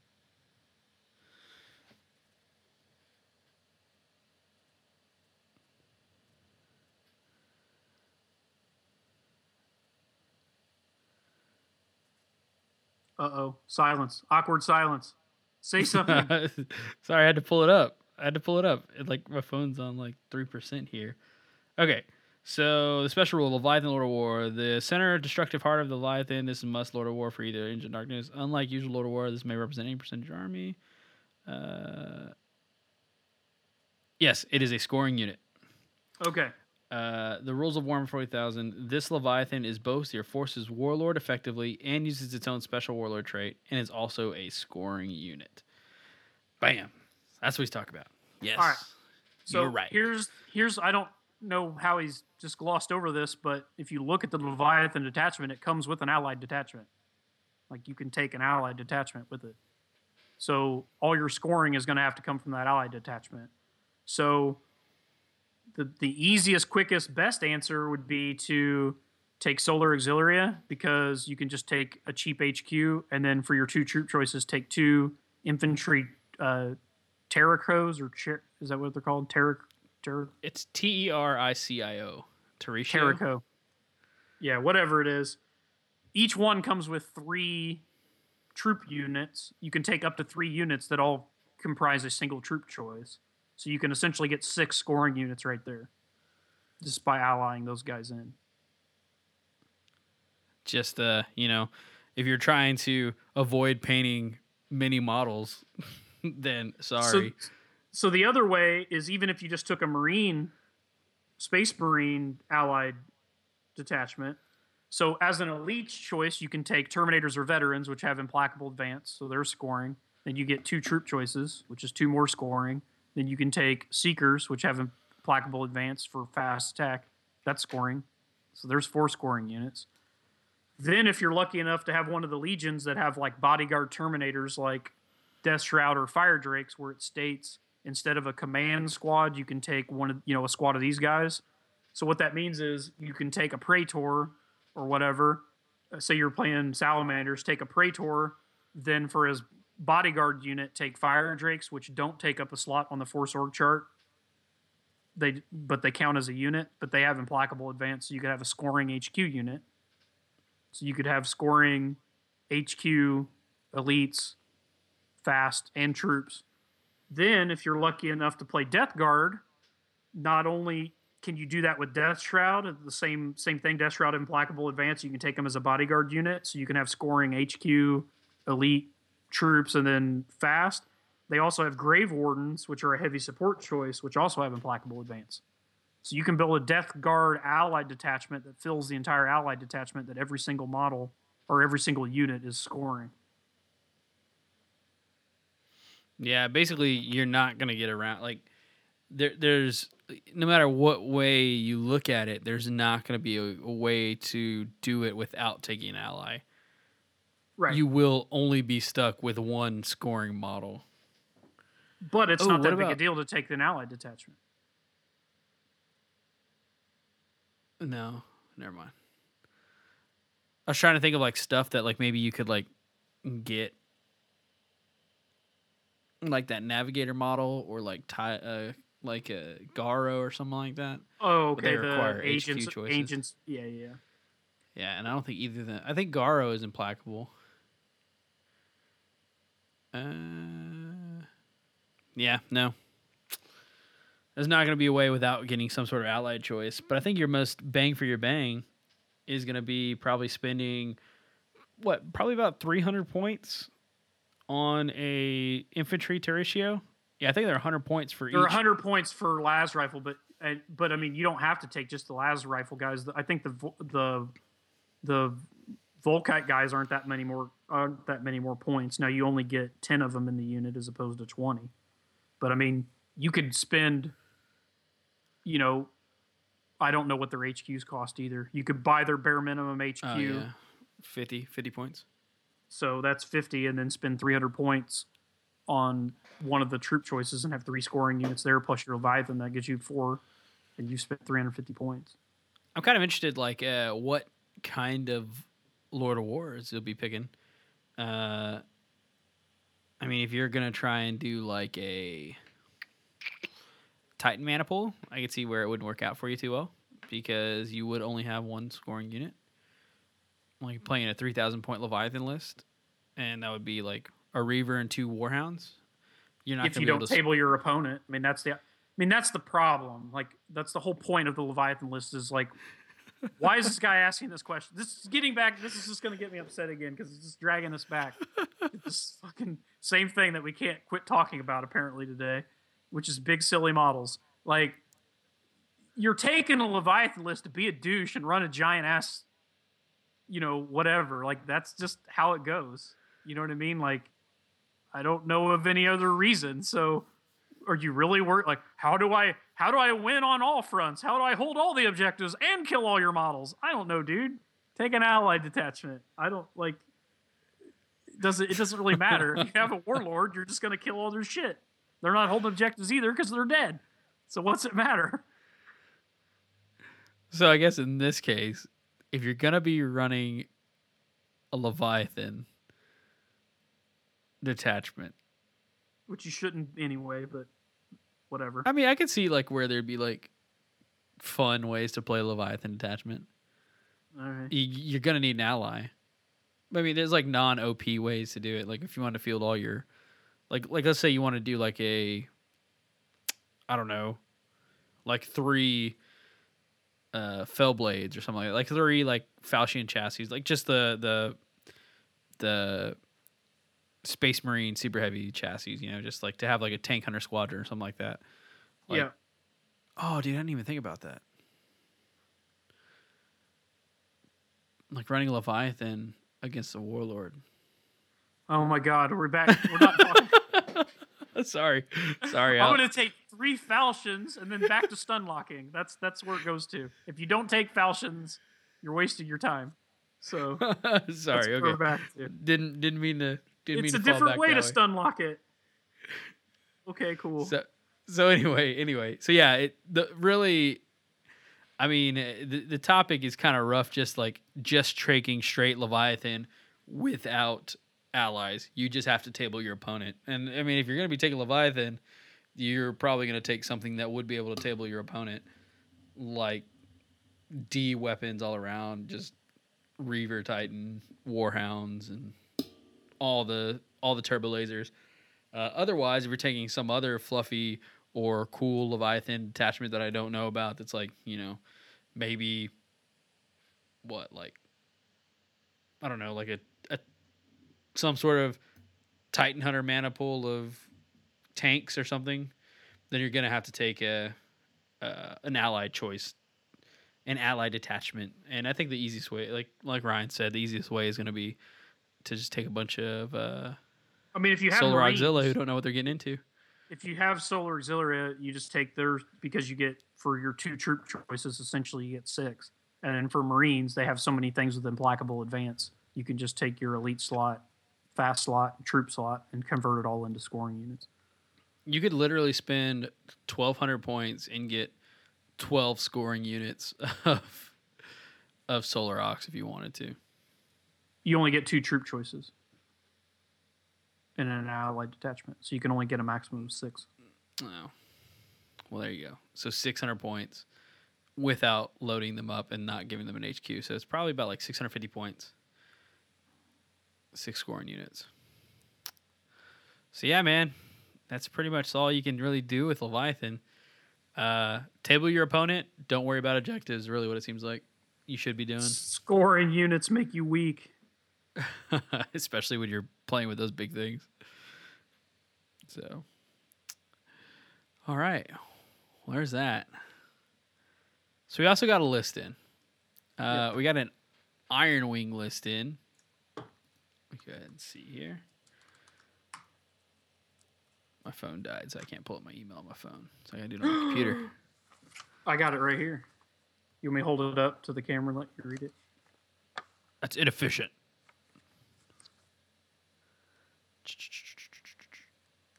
By the way, this is one of the most uh, satisfying and frustrating list reviews I've ever done Both at the same time? because the stupid Iron Wing like drawbacks are so hard to make a list. Like so hard. Yeah, mainly because the whole if it's not a tank thing. Yes, and then the way that the uh, the fact that the only way to get tanks in a Marine Army is heavy support slots. Okay. So this email comes from Davis. Davis says, Hey guys, I've been building a Dark Angels Iron Wing list, and while I love Dark Angels and the Iron Wing, I'm finding it, it's right very restrictive. Yes, it is. It's very hard to come up with a list that I like and keep it changing. It keeps changing, and I keep changing it every week. Uh, this is this week's version of my list. I would love some critiques, ways to make it better.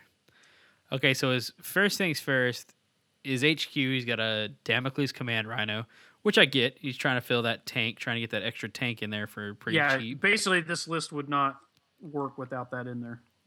Oh, so so if y'all don't understand, uh, on the Iron Wing right, um, you cannot have more units that aren't the tank qualifier, the vehicle tank, like not just even vehicle. It's got to be vehicle tank type than Yep. anything else in the army. So if you have a infantry squad, then you have to have a tank in comparison to that. So it, it's very you, you got to squeeze in a tank everywhere you can. The problem is because you you take an HQ unit, right? So you have to take like a Praetor or whatever to even get the Rite of War. You're already one behind the eight ball.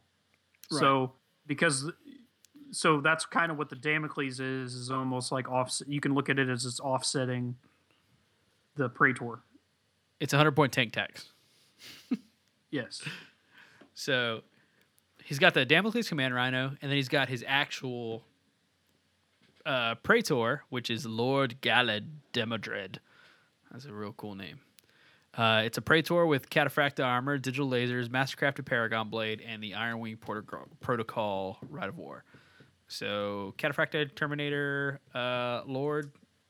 Y'all know how we feel about Cataphracta Terminator armor. Uh, you got the picture? Do you have the picture I sent you, Michael? Describe the picture I sent you. I don't have my phone's dead. It's it's this army list with a big X, a giant red X through the cataphracti armor with an arrow pointing to it that just says no with three exclamation points. And then it says, God damn it, why do we have to go over this every week? Not to shit on Davis. I'm just saying that like we do this every week. So Cataphracta Terminator armor. Uh, I mean, the first thing he's gonna do is drop that. I mean, but Yeah. If you're We'll asking me, that's the first thing. So here's the thing from now on, if you're submitting a list and you don't have a legit reason to have te- cataphracti armor, like because your salamanders, you're your teleporting, like an actual legit reason, if you're going to put him in the list, at least make a notation that says, I know, I know, I just like the model, or I know, like, don't just send it to me and say, hey, make this list better, because the very first thing that's happening is that guy's coming out of Terminator armor because it's pointless and just costs you points for no reason. Because he already comes an Artificer, and it's less points to buy him an Iron Halo than it is to upgrade to Terminator armor. Plus, you don't get any of the restrictions of Terminator armor. So, anyway, continue.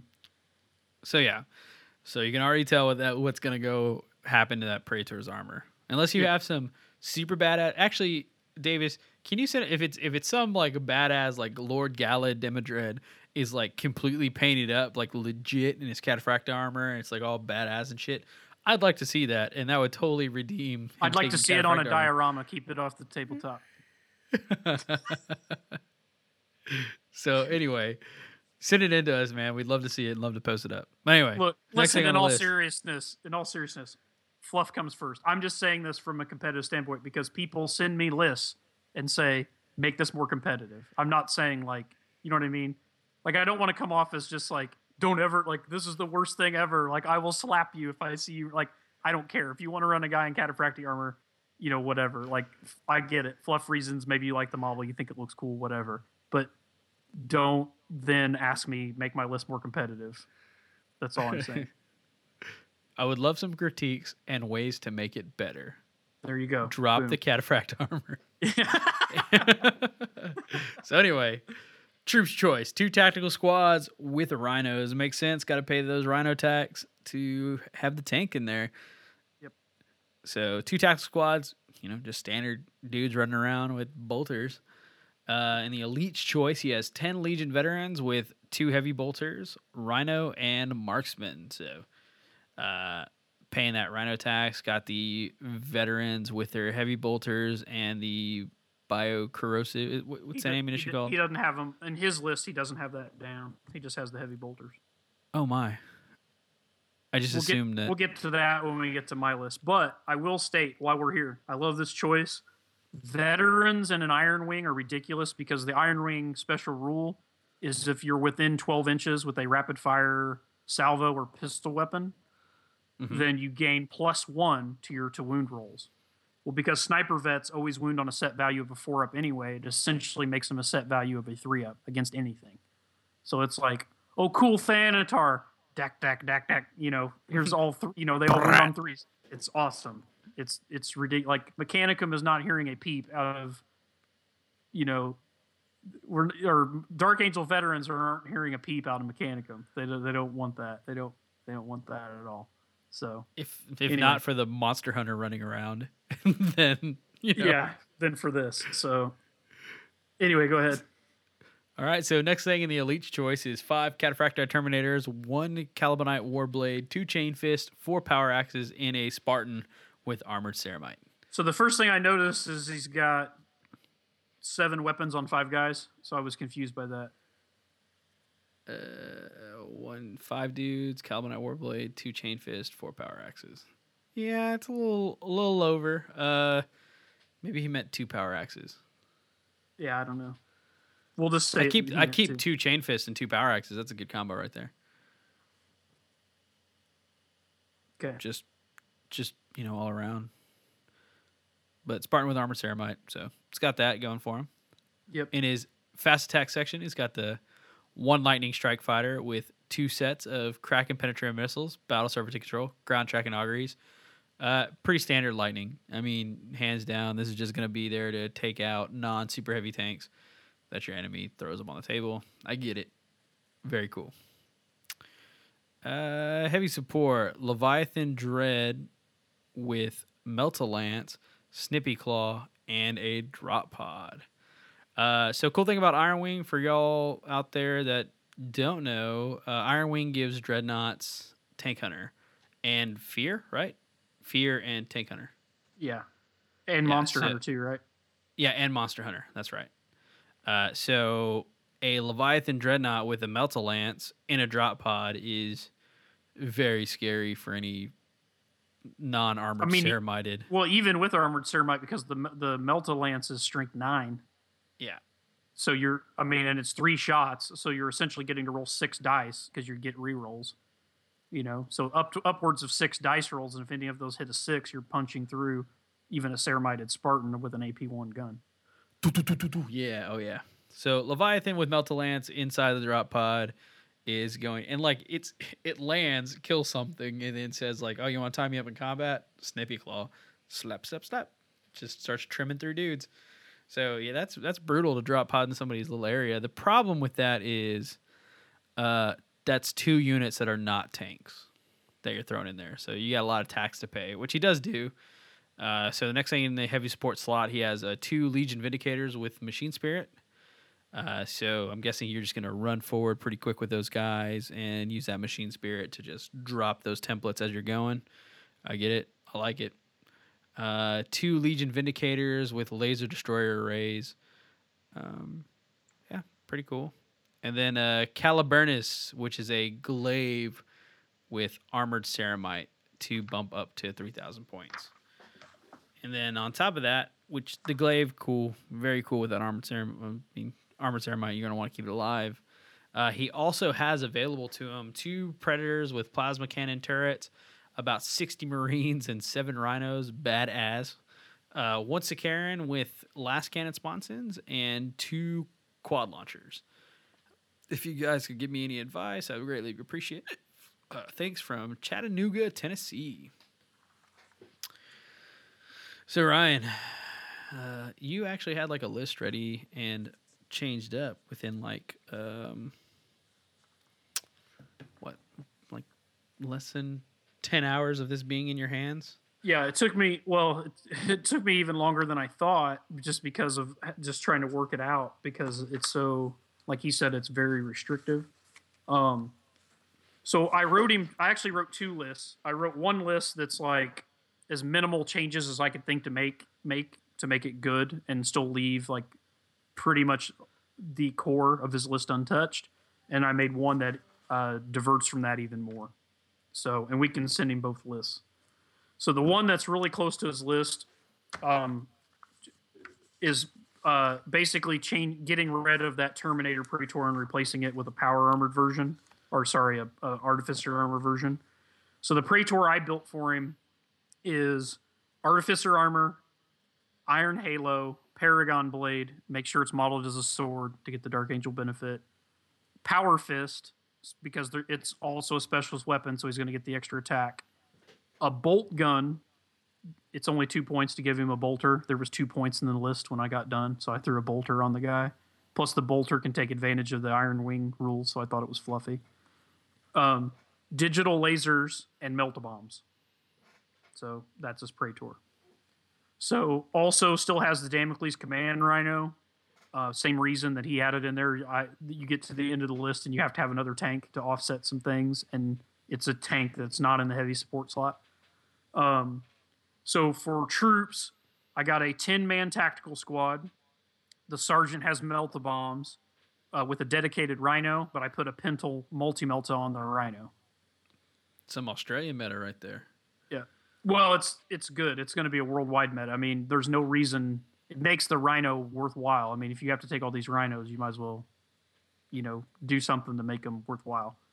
Um, there's some other things you can do with them. I think Michael's smiling because he's thinking about some videos that were filmed recently, but maybe not. I don't know. So, anyway, My second troop choice is identical to that. It's another 10 man tactical squad with a with melta bombs on the sergeant with a pintle mounted uh, multi melta on the rhino. So then we get to the elites. So for elites, I kept his 10 man uh, veteran squad, uh, but I added melt bombs to the unit. So all 10 of them have melt bombs. Um, I kept the two heavy bolters, but I upgraded them to the molecular acid shells. And on the rhino, I kept the rhino and put a multi melt on it. So it's essentially the same unit with a few more upgrades. So the acid shells, for those that don't know, they have a random AP. So when you shoot at something, you roll a d6, and whatever you roll, that's the AP of the gun for that round. So if you think about it, in 30k, you're typically shooting at things with a three up armor save. So that means when you roll a d6, if you roll a one, two, or three, which is half the time, you're ignoring that unit's armor save with these with this particular weapon, which is pretty good. Then what's even funnier is because these guys are sniper vets, when you roll a wound, if you roll a six, it becomes AP2 anyway. So you're getting essentially two chances to ignore someone's armor save. So it puts it where this thing is going to ignore your. If you have a three up armor save, it's going to ignore it more than 50% of the time, which is pretty good. Also, the molecular acid rounds are poison two plus, I believe. So you're almost always going to wound with them. And then on veterans, heavy bolters come with the suspension harness, so they're uh, count as assault. They have their range, so they go to 18 inch range instead of 36, but they become assault. So the other funny thing about that is because he's got them mounted in a rhino, the rhino has two firing points, and then it also has the the multi melta on the top, so you can drive your rhino six inches and then still shoot the two heavy bolters out of it with the, the crazy ammo and all that, and shoot the multi melta, which is pretty neat.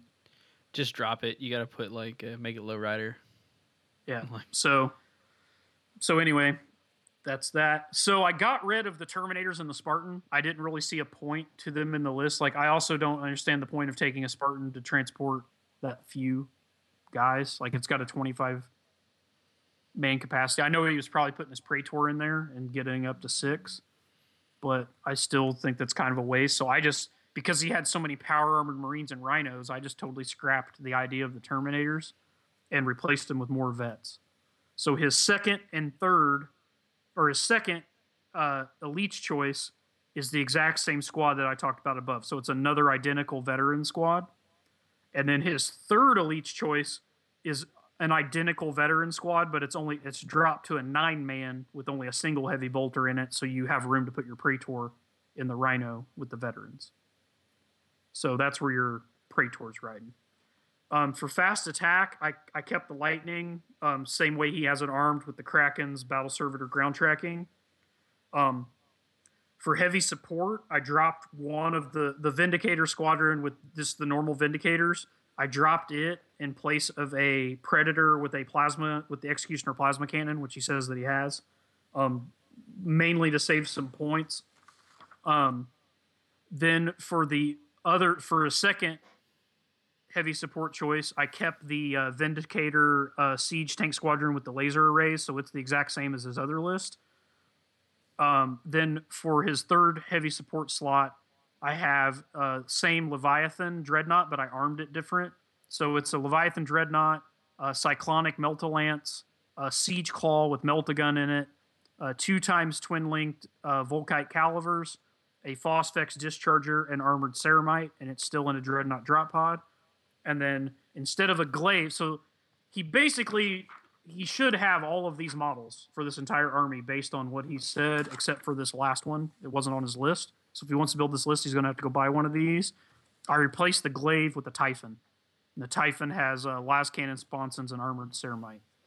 And this list is sitting right at 2975 so there's 25 points left over to put war gear on something or to upgrade something you know if i did you know that he wants to upgrade so the reason I like this list, um, it's got a bunch of heavy bolters with the acid rounds in it, which is very fluffy for Dark Angels. It's using their uh, special rule. Um, it's got a dreadnought in here that takes a heavy advantage of the tank hunter, fear, and monster hunter that dreadnoughts get. I put uh, multi meltas on all these rhinos to make all these rhinos uh, threats for everything. So there's tons of anti armor in here. Um, the predator basically this is like this is how the Iron Wing should be, in my opinion, because it, it describes it as like this these veteran guys that have like all this old school war gear that drive around in their tanks and then get out and beat your ass. so the core the core of this army is built up around these three veteran squads, you know, and they're all like marksmen. They have all these veteran honors and stuff. They have the uh, the special, you know, they're kitted out with the special heavy bolters with the special ammo, and imagine these like thirty or so vets, and they're essentially all, always wounding on threes regardless of what they're shooting at, and then on sixes to wound, they become AP two and then the five heavy bolters in here all have a random AP, which are likely going to be ignoring a lot of armor saves and also always a wound on it too. And then you got five rhinos with multi meltas. That's a lot of just like random multi melta driving around.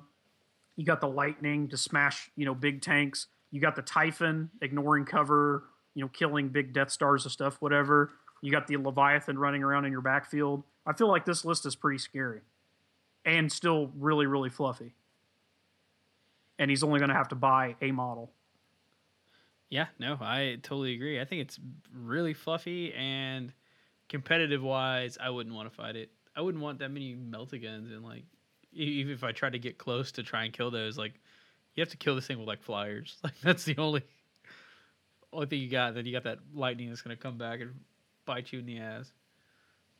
Well, and I also so. like this gives you some good deployment options with the veterans if you want to put some things, you know, some of these guys in reserve and then outflank with them. They, they work well because you outflank with the Rhino, come in six inches, you can shoot something in the ass with that multi melta. Even you know what I mean, like if they have a, a Scorpius Whirlwind or some Predators or whatever in their backfield, then the guys can get out and if they have like a quad mortars or whatever sitting back there, shoot them with all this like three plus wounding ammo and the heavy bolters.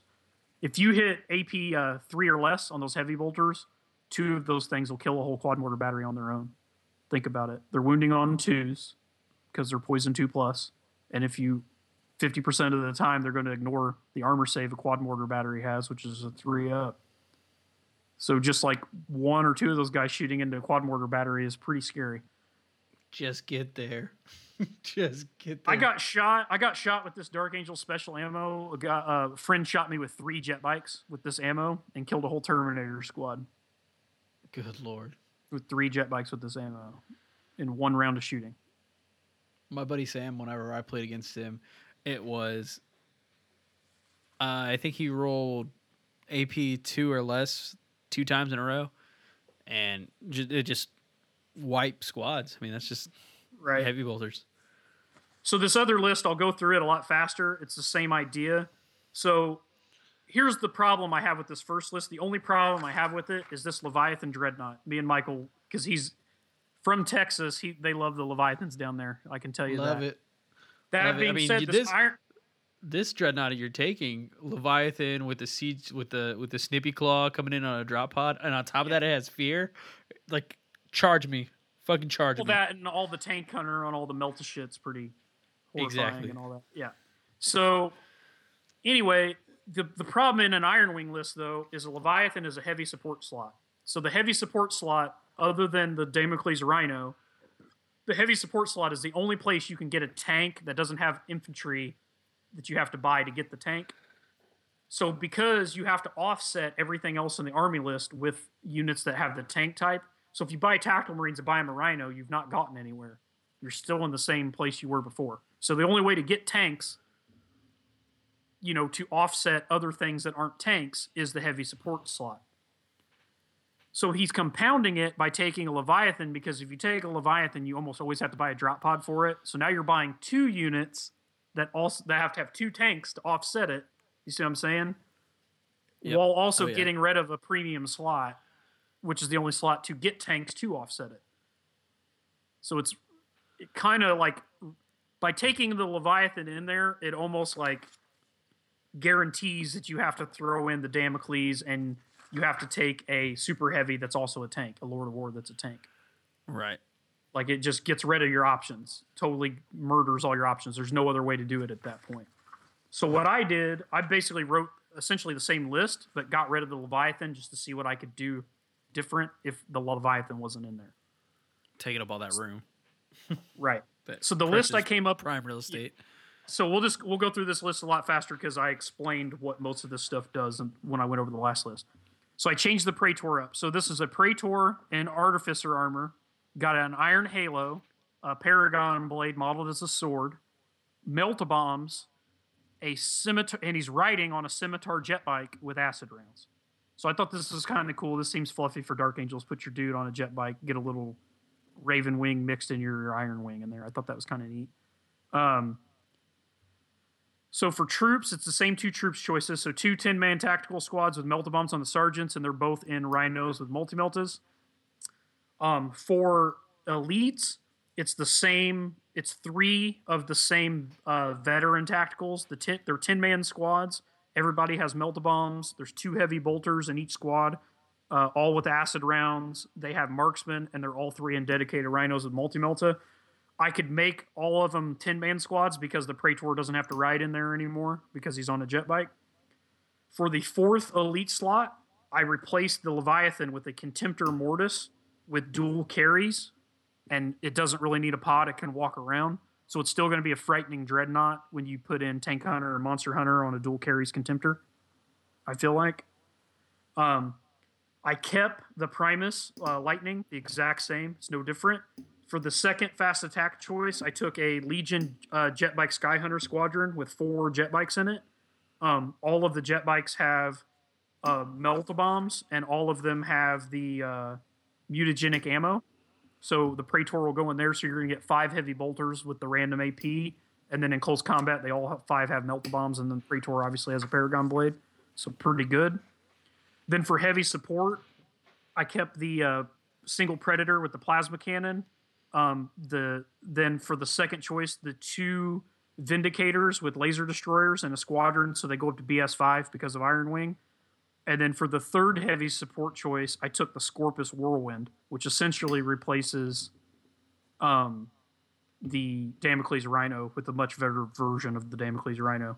Then for the Lord of War, I still kept the Typhon. So just mixes it up a little better. Um, it just gives you two options, really. I think both lists are good. Which list do you like better? I ask you an email. Uh, personally, I am a. I mean, I can understand where the second list is more competitive when you remove the Leviathan. I don't know Uh, that it's even more competitive. I just think it's different. I guess it gives you a different look. I like it. I feel like it's a little more well rounded. I guess. Did did we add a Scorpius Whirlwind in there? Yeah, we yeah, did. we did. Yeah. Oh, oh, okay.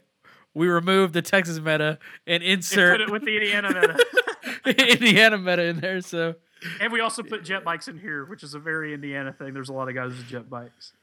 So I was gonna So- actually. It's funny you said that because I actually was thinking that in my head. I was gonna. This is the Dark Angel Iron Wing Indiana version, Dark Angel Iron Wing Texas version. So So I mean, I, I like either one. I mean, it's just, it's like it you, either one works. I mean, really. right. Well, I emailed you, Michael, both these lists. So if you want to forward forward uh, Davis the list, um, I've already deleted them from my email. But I, I mean, I I know that. I mean, I could dig them back out. But you could forward him the list. That way, he actually has physical copies and doesn't have to sit here and listen to this episode nine trillion times with an ink pen trying to scribble it down as we go through it quickly. You will write this down. So, Yeah, I'll send it to him but right it gives him just gives him a couple different options because he said he didn't know. The second list would obviously. I think he should probably stick with the first list, the Texas version. He's only going to have to buy the one model, which is the Typhon. It sounds like he has all the other models. Um, and then if he wants to mix it up later, I think if you're a Dark Angel player, you it's almost criminal not to own some of those jet bikes with the crazy acid rounds. I wanted, I really had to work that in there. They're So- brutal, man. They're super brutal, and I like how, uh, like, I don't know, executioner plasma cannon seems so Dark Angels as well. Like if we, Exactly. Yeah. Yeah, I agree.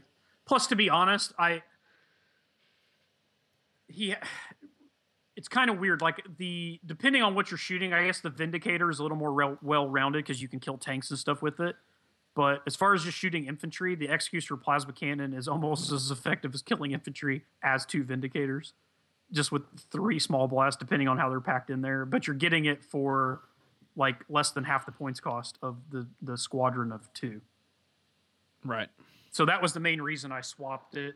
Is I don't necessarily think it's like all that much better than the two Vindicators. It's just that it's maintaining an equivalent level of hitting power while shaving points to fit the other stuff in that I put in the list. Basically. Hmm. So anyway, that's the two Iron Wing list. I actually had fun writing these. I'm not a big uh, for fluff reasons. Not they look awesome, and I love their rules, the way they play.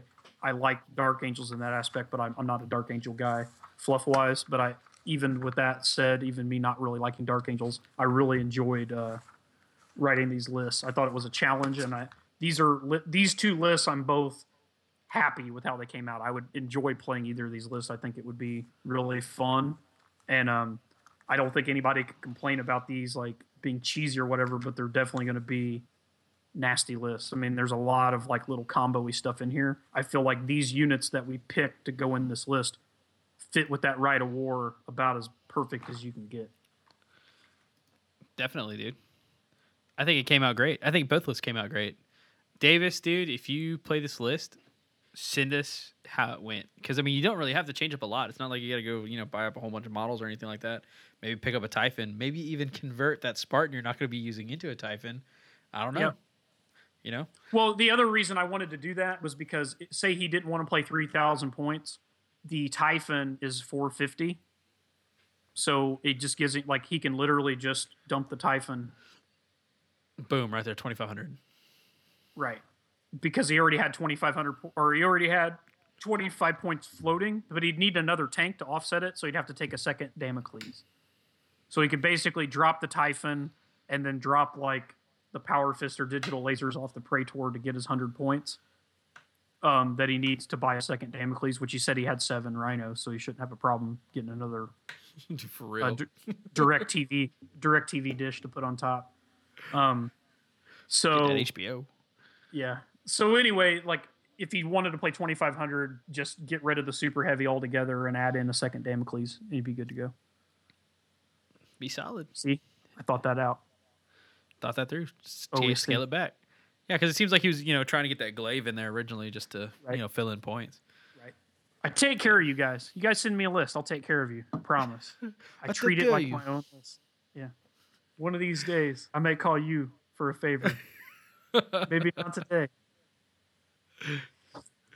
So, So- but yeah, Davis, take a picture of your army, send it to us. We'd love to see it. Actually, anybody out there who has ever had one of their lists come through here, we'd love to see it. I'm, I love seeing people's armies. I just, you know, we, you know, we get all these lists and everything like that, and we'd like, this would be cool if you did this, this, this, this.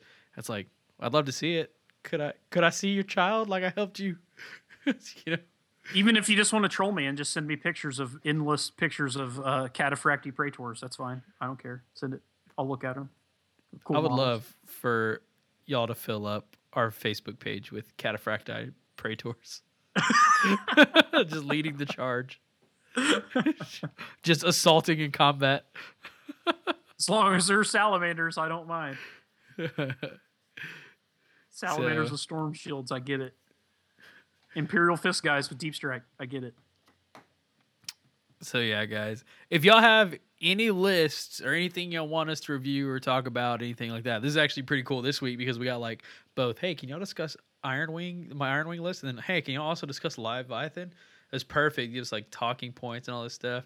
So if you have anything that you'd like us to discuss or go over, uh, shoot us an email, Michael at Warhammer30k.com or Ryan at Warhammer30k.com or Chris at Warhammer30k.com. And uh, we will discuss whatever you'd like. Uh, and on top of that, if uh, you want to reach out to our Facebook, you can go to the Forgotten Legion 30K to, uh, Facebook page. You can hit me up on Reddit. I'm on the Warhammer 30K subreddit.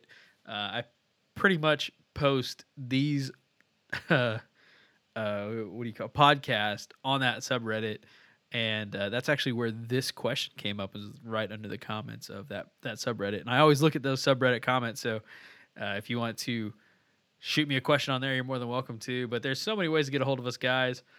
Uh, and we actually have a South Texas Horus Heresy 30K Facebook group that you can ask us the question and get it faster answer.